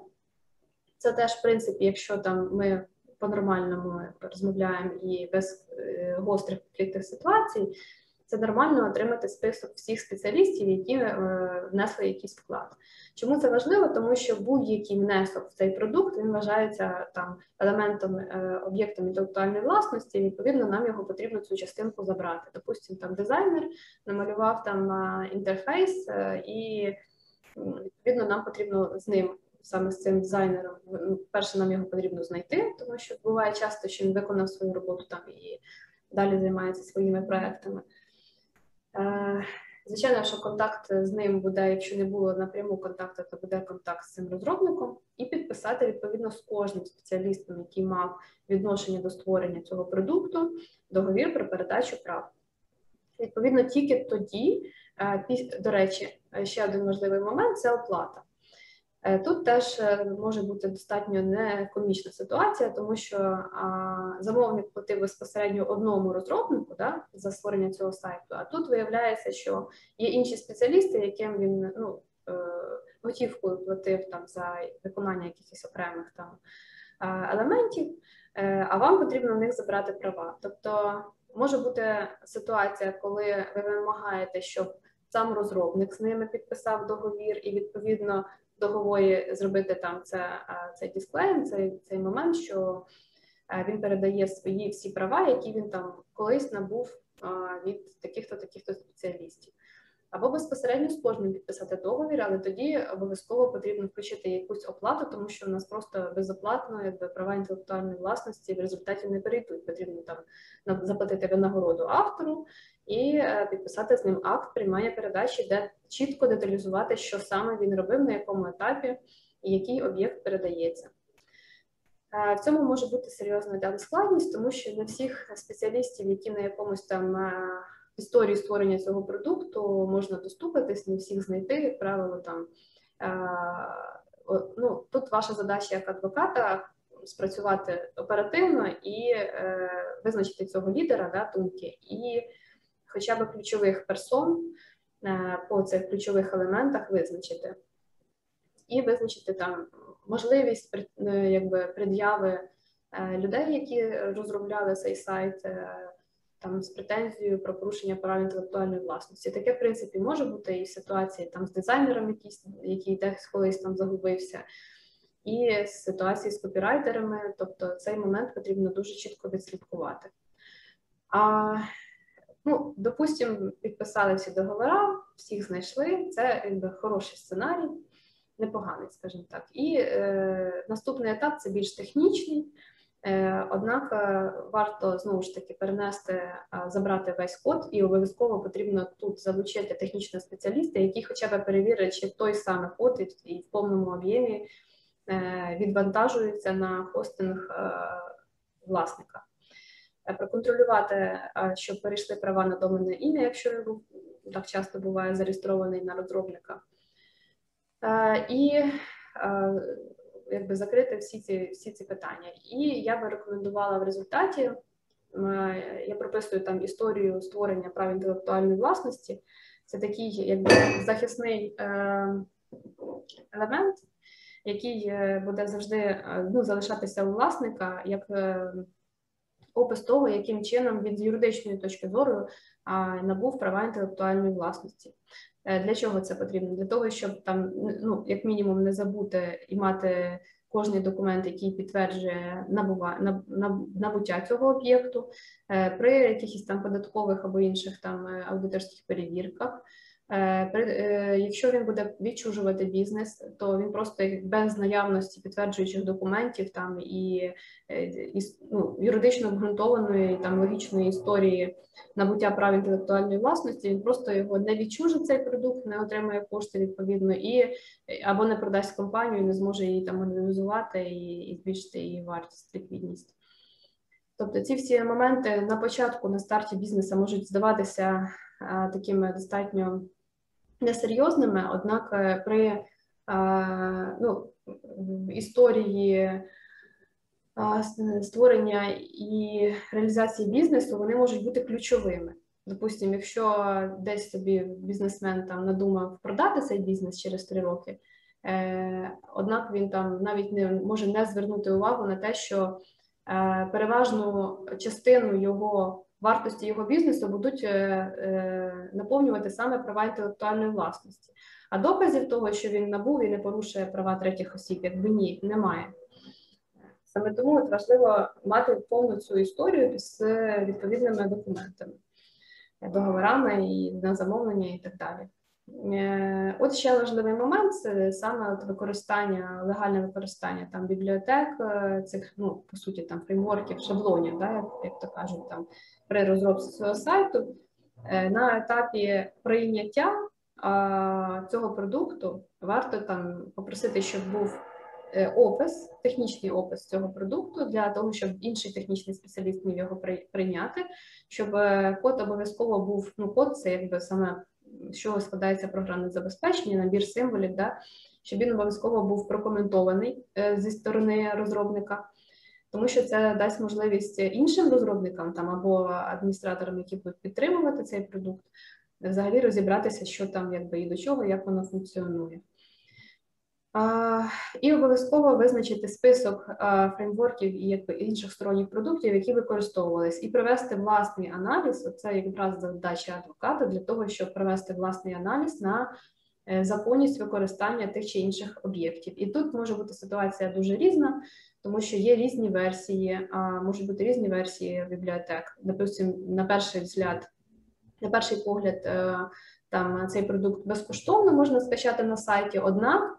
Є там інша версія, яка там скачується, і вже при комерційному використанні, да, при е, ну, випадку власного використання це безкоштовно, можна її там е, використовувати цей елемент. А коли вже йде комерційне використання, тобто там якийсь мобільний додаток, ви будете продавати там і отримувати за це кошти то відповідно вже потрібно купувати цю ліцензію, платити. Тому задача адвоката визначити повний, виявити там повний список цих об'єктів, які були е, використані розробником при написанні цього продукту, і зробити такий аналіз ліцензійних умов використання. Дуже потрібно уважно вивчити. Якщо ви сумніваєтесь, то краще власнику е, цього об'єкту написати і переконатися, е, що дійсно там.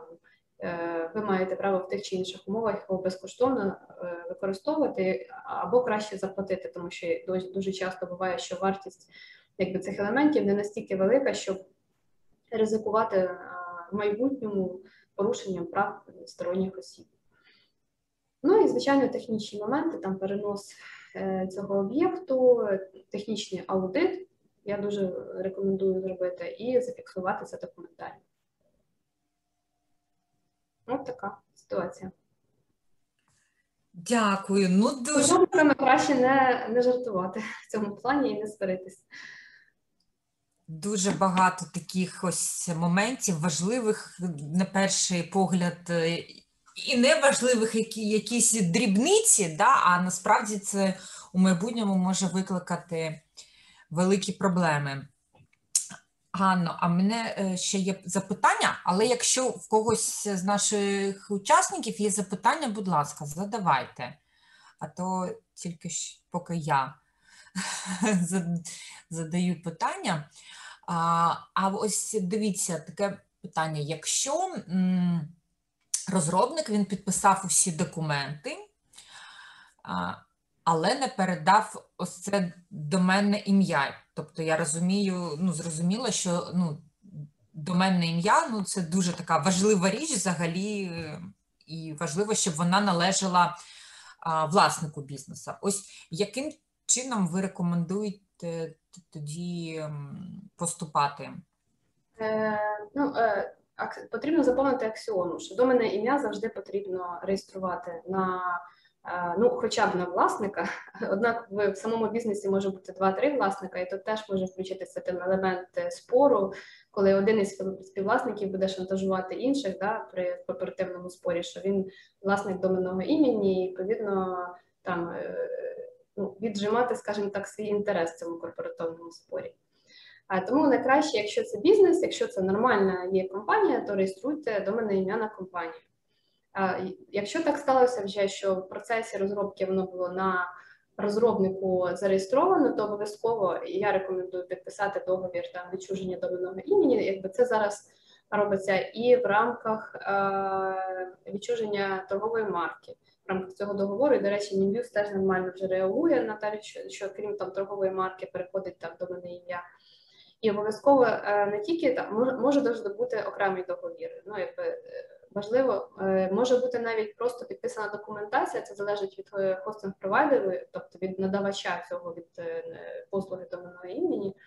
Можуть бути там документи стандартної форми, які вони вимагають підписати по своїй формі, до речі, да, і як підтвердження передачі цього доменного імені, і пройти сам процес передачі в інше якби, кабінету від одного власника до іншого. Це відбувається там з технічної точки зору в рамках кабінету, тобто через систему адміністративної підтримки. І тут, до речі, ви там без розробника вже не обійдетесь, ви повинні або мати доступ до цього кабінету, тому що вона, як правило, до речі, прив'язана до його емейлу. І буває таке, що і до доступ до цього емейлу потрібно якби в результаті отримати. Е, потрібно пройти цей процес, подати документи адміністратору, щоб він його їх провірив. Е, буває інколи, навіть, що він е, може попросити додаткові документи, крім договору там або цей, цього пакету документів, задати певні питання, допустимо, прислати на емейл розробника запит, там чи дійсно міняється власник, чи ви підтверджуєте це, і розробник має підтвердити дату, там типу я передаю, відповідно передати до мене ім'я власність цієї компанії. Е, цей процес може займати там від е, двох тижнів до двох-трьох місяців, в залежності від е, від того, де де власне це доменне ім'я розміщене. Цей елемент дуже якби важливий. У нас є взагалі там цілий блок доменних спорів, і там багато дуже там технічних таких і юридичних моментів. Є є, є дійсно шахраї, які знаючи ці всі моменти, можуть потім з легкістю повернути собі це до мене ім'я. Тому е, мінімальний набір це хоча б підписати цей договір, подати ці документи, пройти перевірку і пройти передачу кабінету там від одного власника до іншого власника. Дякую. Взагалі, для мене е, ну, сьогодні таке маленьке відкриття, тому що ну, я раніше до початку, як ми готувалися до е, цього заходу, ну, ну не дуже замислювалась над тим, що е, там з розробниками, програмістами можуть виникати такі м, спори і питання, і е, ну, навіщо вони це роблять? Ну насправді, так, якщо їх послуга була оплачена, вони зробили е, там, виготовили свій продукт, і для чого вони так. Можуть недобросовісно діяти. Ну, не зрозуміло. Ну, це, мабуть, таке риторичне питання.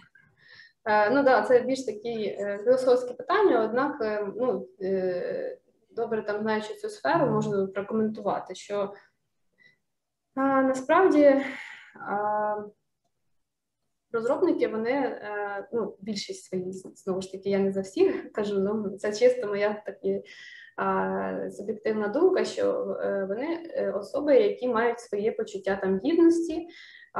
Вони люди творчі, відповідно вимагають там, щоб їх поважали, е, врахувалися з їхньою думкою, і, як правило, претендують навіть більше там, чим на рівень розробника, а там на людину, яка по суті контролює бізнес, і вона, в принципі, з технічної точки зору, цілком і навіть інколи з юридичної, так, якщо ми от не слідуємо цьому чек-лісту, Тобто він може контролювати і на там отак, от там все абсолютно знищити.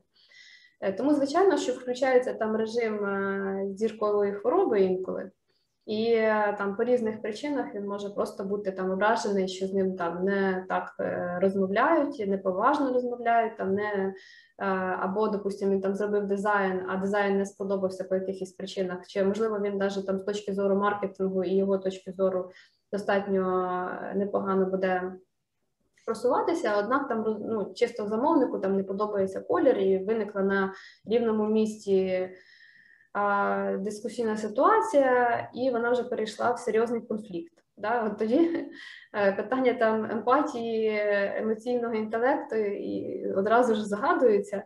І тому якби жартувати з цим не варто. Потрібно там з повагою ставитися до того, що він дійсно там е, робить внесок. Е, другий елемент це ну, чисто елемент фінансів. Тобто, знаючи такі е, моменти, е, використ... ну, недобросовісними розробниками, це використовується для того, щоб ну, систематично не тільки за свої послуги, але й далі в майбутньому витягувати кошти із замовника. Ну, Є як є. Це такого. Якби по я думаю, що це буде залишатися, якщо не буде там змін, ну в принципі, там мінятися соціальна ситуація або там рівень юридичної свідомості і так і відповідальності. Ну, це вже такі моменти. Я бачу, що у нас є питання в чаті достатньо цікаві. А я почну з питання там, чи ну, чи краще я так е, краще підписувати договір на розробку з кожним із цих спеціалістів, так? Е, тому що вони бувають, е, як би можна сказати, в тіні під ключовим розробником, якого ви якби уособлюєте, що він це все робить, а насправді там за ним стоїть ціла команда. І якби спочатку з такого там тіньової людини виростає в суб'єкт, який безпосередньо е, робить контриб'юцію цей е, продукт е, більшу навіть чим цей розробник, якого ви уособлюєте як ключову людину. І Якщо навіть між ними виникне конфлікт, Е, то теоретично ця людина може далі е, використати цю ситуацію, знаючи свої права, да? і там пред'явити позов до вас як до клієнта для того, щоб е, повпливати на цього розробника. У мене були ситуації в практиці, коли так в принципі і сталося там, там студент, який по суті зробив сайт а клієнт е, спілкувався там з іншою людиною, з розробником, який цього студента якби як е, використовував для того, що він писав цей сайт. Він е, розробник, якби ключова там особа ця не розрахувалася з цим студентом. Він, звичайно, що на нього образився, для нього це було звернувся до адвоката і почались вже в юридичній площині претензії, і на через ну як можна попливати на ситуацію? Звичайно, що я, як адвокат, допустим, цього студента, да, буду писати позов про припинення та використання незаконне використання об'єктів інтелектуальної власності відповідно самого сайту. Покажу, що дійсно він є автором, а як розробникам захистити свої права, якби є, є механізми, навіть е, там були використовувалися такі елементи, коли роздруковувався просто там кусок коду, да, кусок цього продукту, і він сам собі відправляв по почті. Відповідно, це був доказ, ну там не роз, не, не розгортаючи сам конверт. На суді пред'являв, що ось такого-то числа я роздрукував цей код, поставив цей конверт, відправив сам собі, і якби там у вкладенні почтового відправлення є опис, що саме це було якби вкладено в цей конверт. Конверт за е, якби запечатаний і не розпечатувався, і це якби доказ моїх прав. Є інші абсолютно механізми, це якби технічні моменти, там е, створення е, там ну, заливка цього коду на свій репозиторій в GitHub, GitLab, і, до речі, там ціла є своя там стихія і комуна цих айтішників, тобто це достатньо легко доказати. І відповідно ви постраждаєте тільки через те, що цей розробник не розрахувався своїми по суті субпідрядниками, яким він а, а, залучав. Тобто, перше, е, потрібно чітко виявити, хто дійсно а, е, робив контриб'юцію, хто дійсно робив внесок у цей продукт. Е, якщо ви Сумніваєтеся, бо ну звичайно, що по деяких питаннях ви можете і не знати цього, тому що розробник може вам цього не сказати. Тоді обов'язково в договорі потрібно е, включити, що він відповідальний за е, порушення там будь-яких прав інтелектуальної власності третіх осіб, і в разі виникнення спору він буде якби він змушений буде виступати на вашій стороні, компенсувати вам всі витрати там юридичні, судові і компенсувати шкоду. Це, до речі, один з самих там важливих моментів, які я не згадала в договорі. Ну, в договір дуже важливо це включити. Що програміст відповідальний за те, що він використовує там роботу, продукти від сторонніх осіб. І, до речі, програмісти на це дуже е, реагують, і навіть по цій е, реакції ви можете зрозуміти, там є якісь е, вкрадені там програми, да? є там робота якогось студента, яка зараз там незамітна, але там через деякий час може перерости в проблему чи ні. Ну от відповідь приблизно така. Так, чи може бути угода про співвласність на доменне ім'я? Ну, можливо, і угода така може бути, тому що в нас, в принципі, в нашому полі можуть бути будь-які там е, і юридичні, і не дуже там угоди. Однак, власником е, ну, кабінета все рівно буде е, особа юридична чи фізична, і відповідно в цій системі вона буде визначальною, буде вказуватися одна особа. Е, якщо е, є задача, щоб е, власником цього доменного імені було все ж таки декілька осіб, то створіть там, ну якщо це бізнес, да, класична ситуація, то створіть юридичну особу і на неї оформіть доменне ім'я. Так. А до речі, з торговою маркою то можуть бути можуть бути співвласники. Так, далі в нас іде, якщо.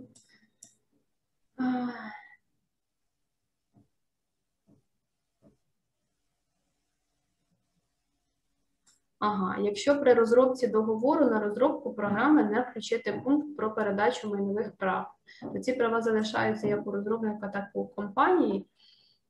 Ну, по, по суті, якщо ви цей пункт не включите і не підпишете акт приймання передачі, то ці права по суті залишаться у, у самого розробника. І тут може виникнути там колізія. До речі, може бути і, і спільне володіння цими правами. Тобто тут вже ситуація може бути двоякою. Ну, е, якщо не включити, то то по суті права залишаться і не підписати акт, то права залишаться за, за розробником.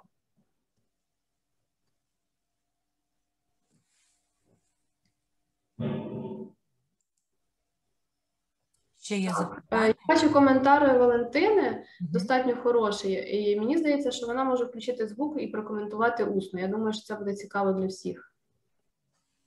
Ну, спробуй. Привіт. Привіт.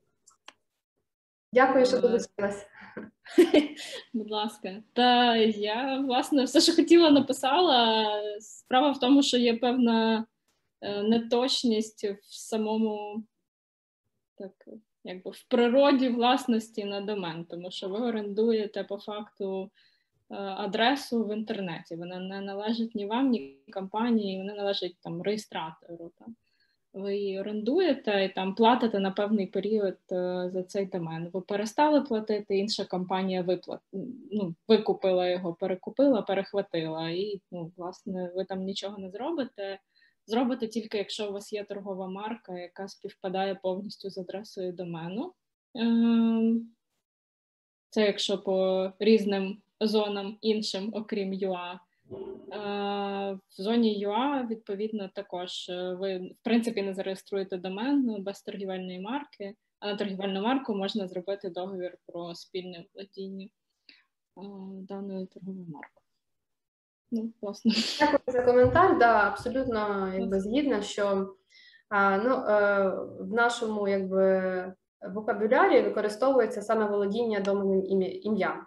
Ну з там чисто там з юридично-технічної точки зору це дійсно оренда, і бували там моменти, коли конкуренти е, дочікували там можна там інші особи, да е, чекали, чекали, що там ось якраз закінчиться там строк на яким е, користувалися цим доменним іменем, ви по суті там цей строк е, не не продлили, да, і інша компанія дійсно там або е, особа там злими умислами, там чисто для шантажу може дійсно викупити ну, користування цим доменним ім'ям, і далі вже розпочинаються там серйозні, серйозні розборки в плані юридичні, скажімо так.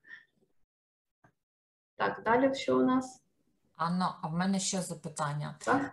Є у вас така власна, можливо, ну, умовна статистика, е, якщо ось ну, у вас ці спори, які виникають так, е, між ем, розробниками та клієнтами, власниками бізнесу, торгових марок, ось ем, з приводу вирішення цих спорів, яка ем, більше спорів вирішуються у судовому порядку, чи все ж таки там шляхом переговорів?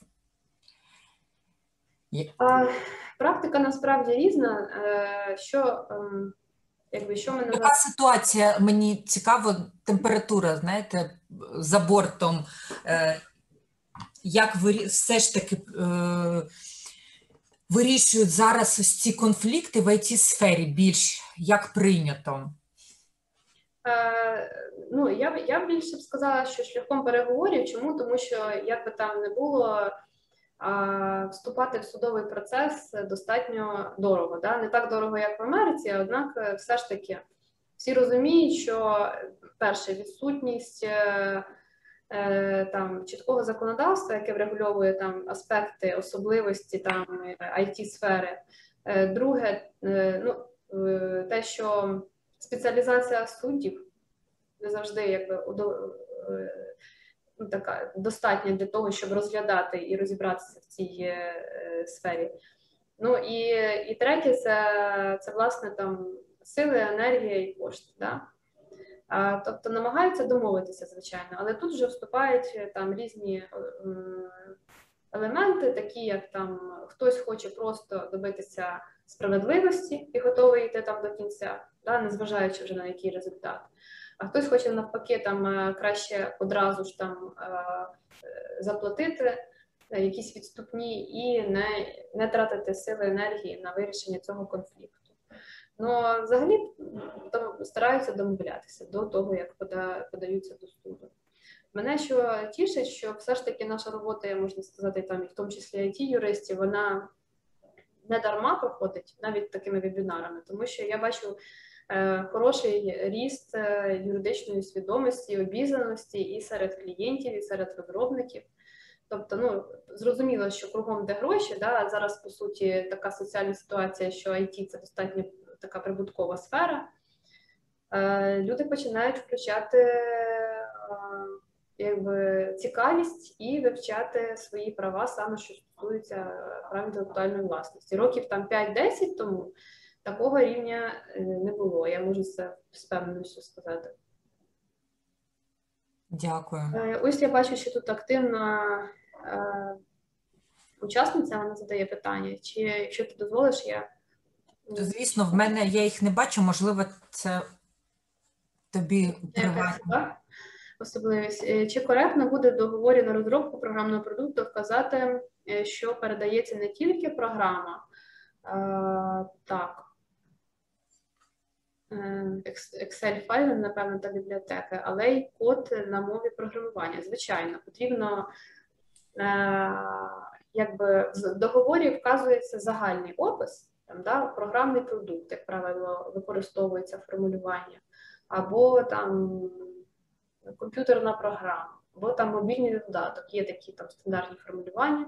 А вже в самому технічному завданні або технічному описі, яке є додатком до цього договору, е, обов'язково бажано вказати там е, конкретно технології, які використовуються, технології, на яких е, якби було створено цей продукт.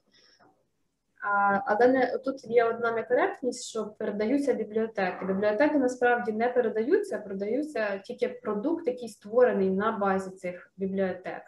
А використання по суті самих цих бібліотек вони е, продовжуються е, новим власником на тих ліцензійних умовах, які зашиті в самій, в самій бібліотеці там або в цьому сторонньому коді. От така е, порада.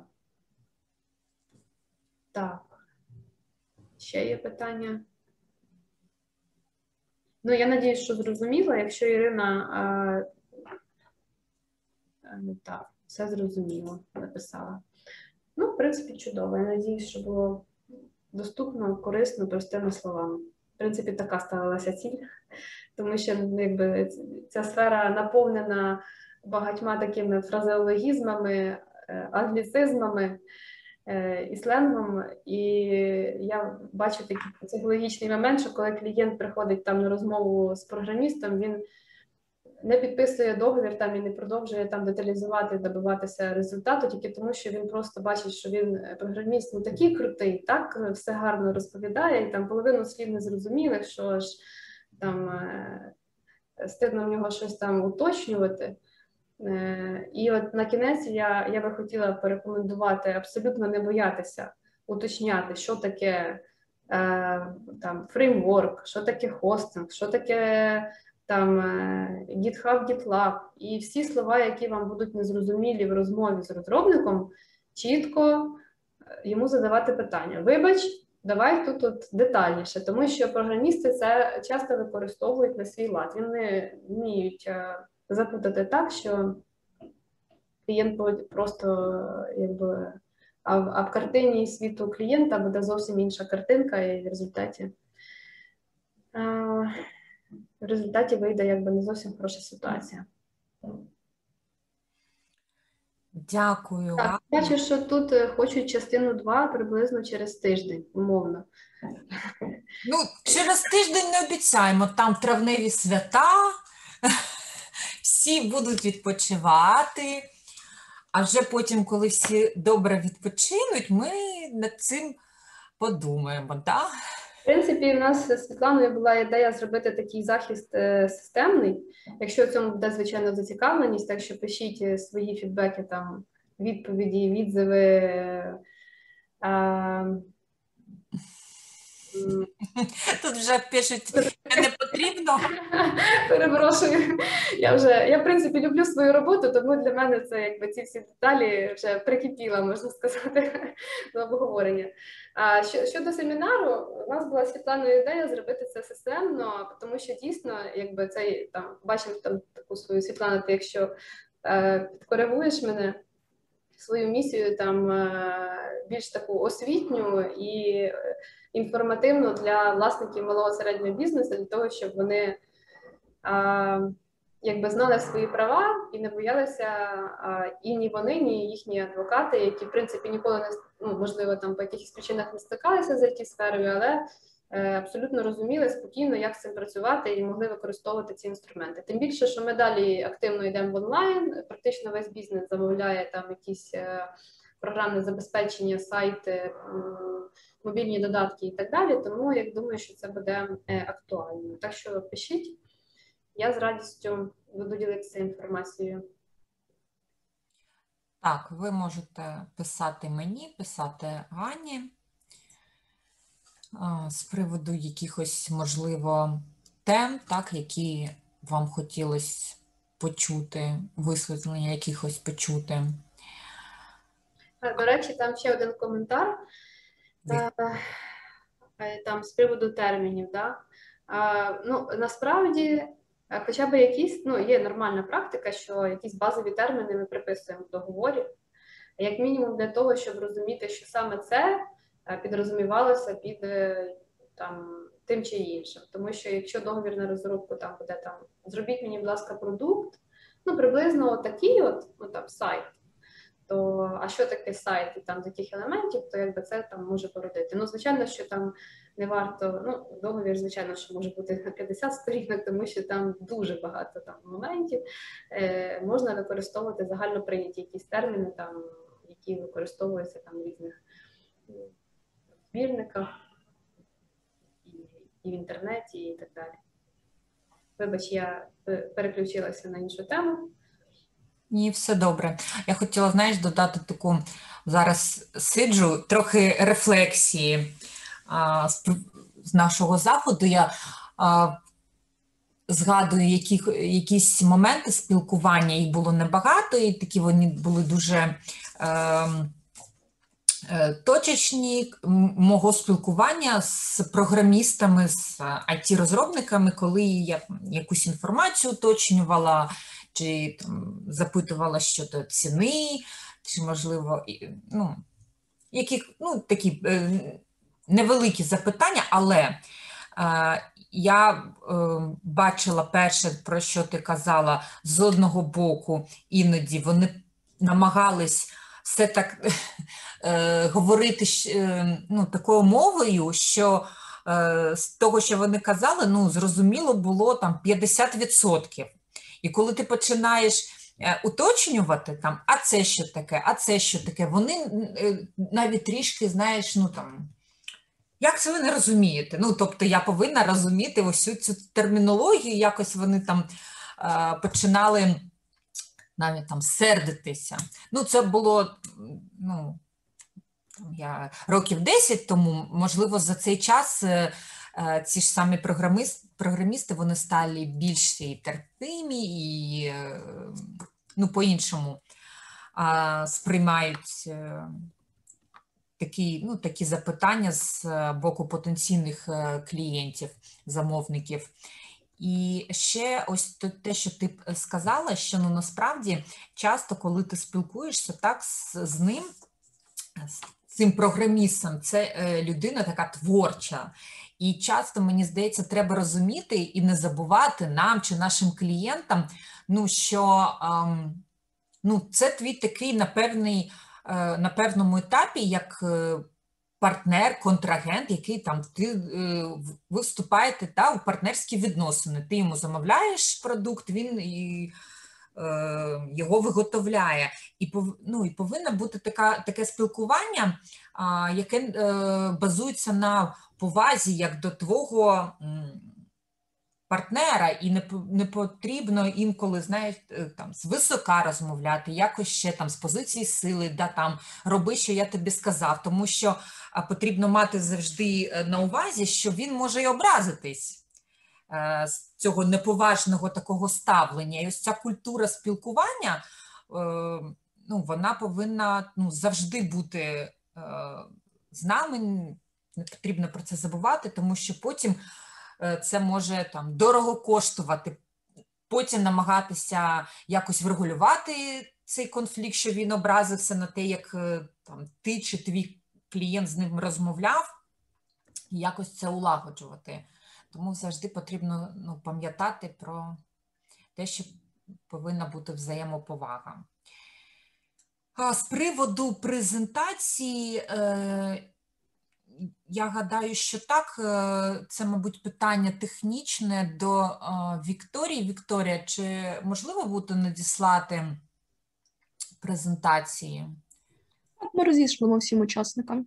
Я, в принципі, завантажила от, е, в наш чат, і я завжди свої презентації насправді публікую на своїй Фейсбук-сторінці.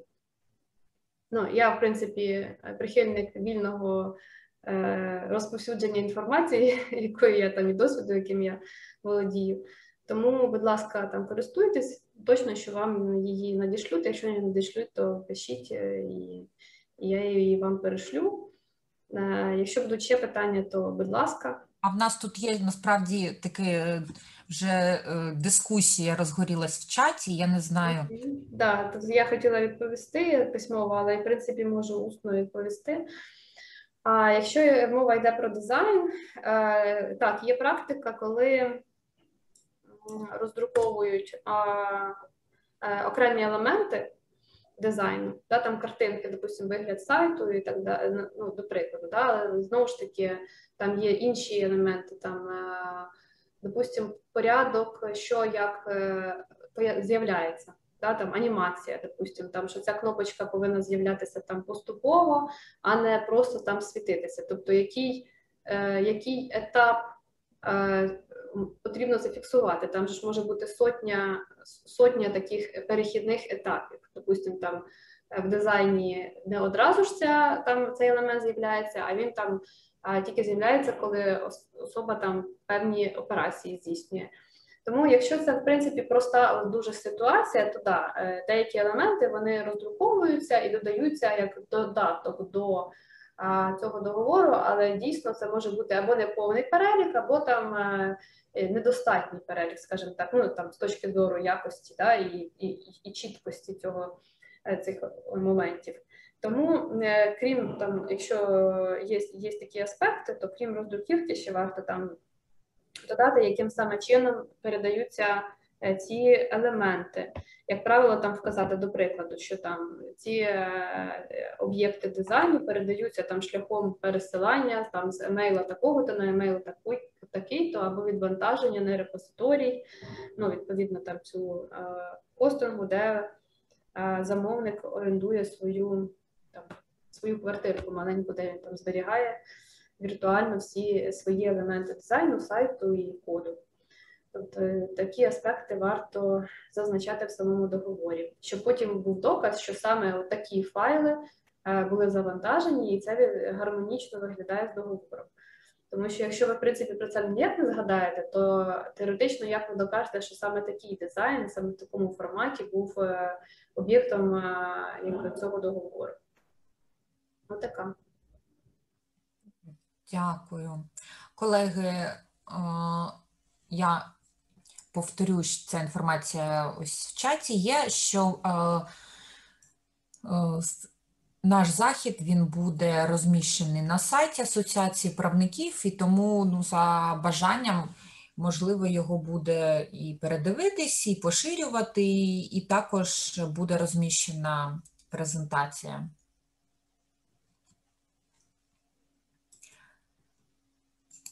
Колеги, є ще питання, чи ми. У мене ще. Я думаю, що двох-дві години вже закінчилось. Ну, мабуть, що так, Якщо дві години я з радістю відповім. Е, Я ще постараюся зробити якісь такі нотатки там у вигляді посту або е, ну, по результатах наших питань і опублікувати їх або на своїй Фейсбук-сторінці, або в інстаграмі, або десь, щоб е, якби зафіксувати відповіді на ваші запитання. Якщо будуть питання, з радістю відповім. Пишіть. Всім успіху. Не бійтесь розробників. Вони такі ж самі люди, як і всі. Хоча наразі якби тримають цей світ ну, в їхньому розумінні, але з ними можна працювати.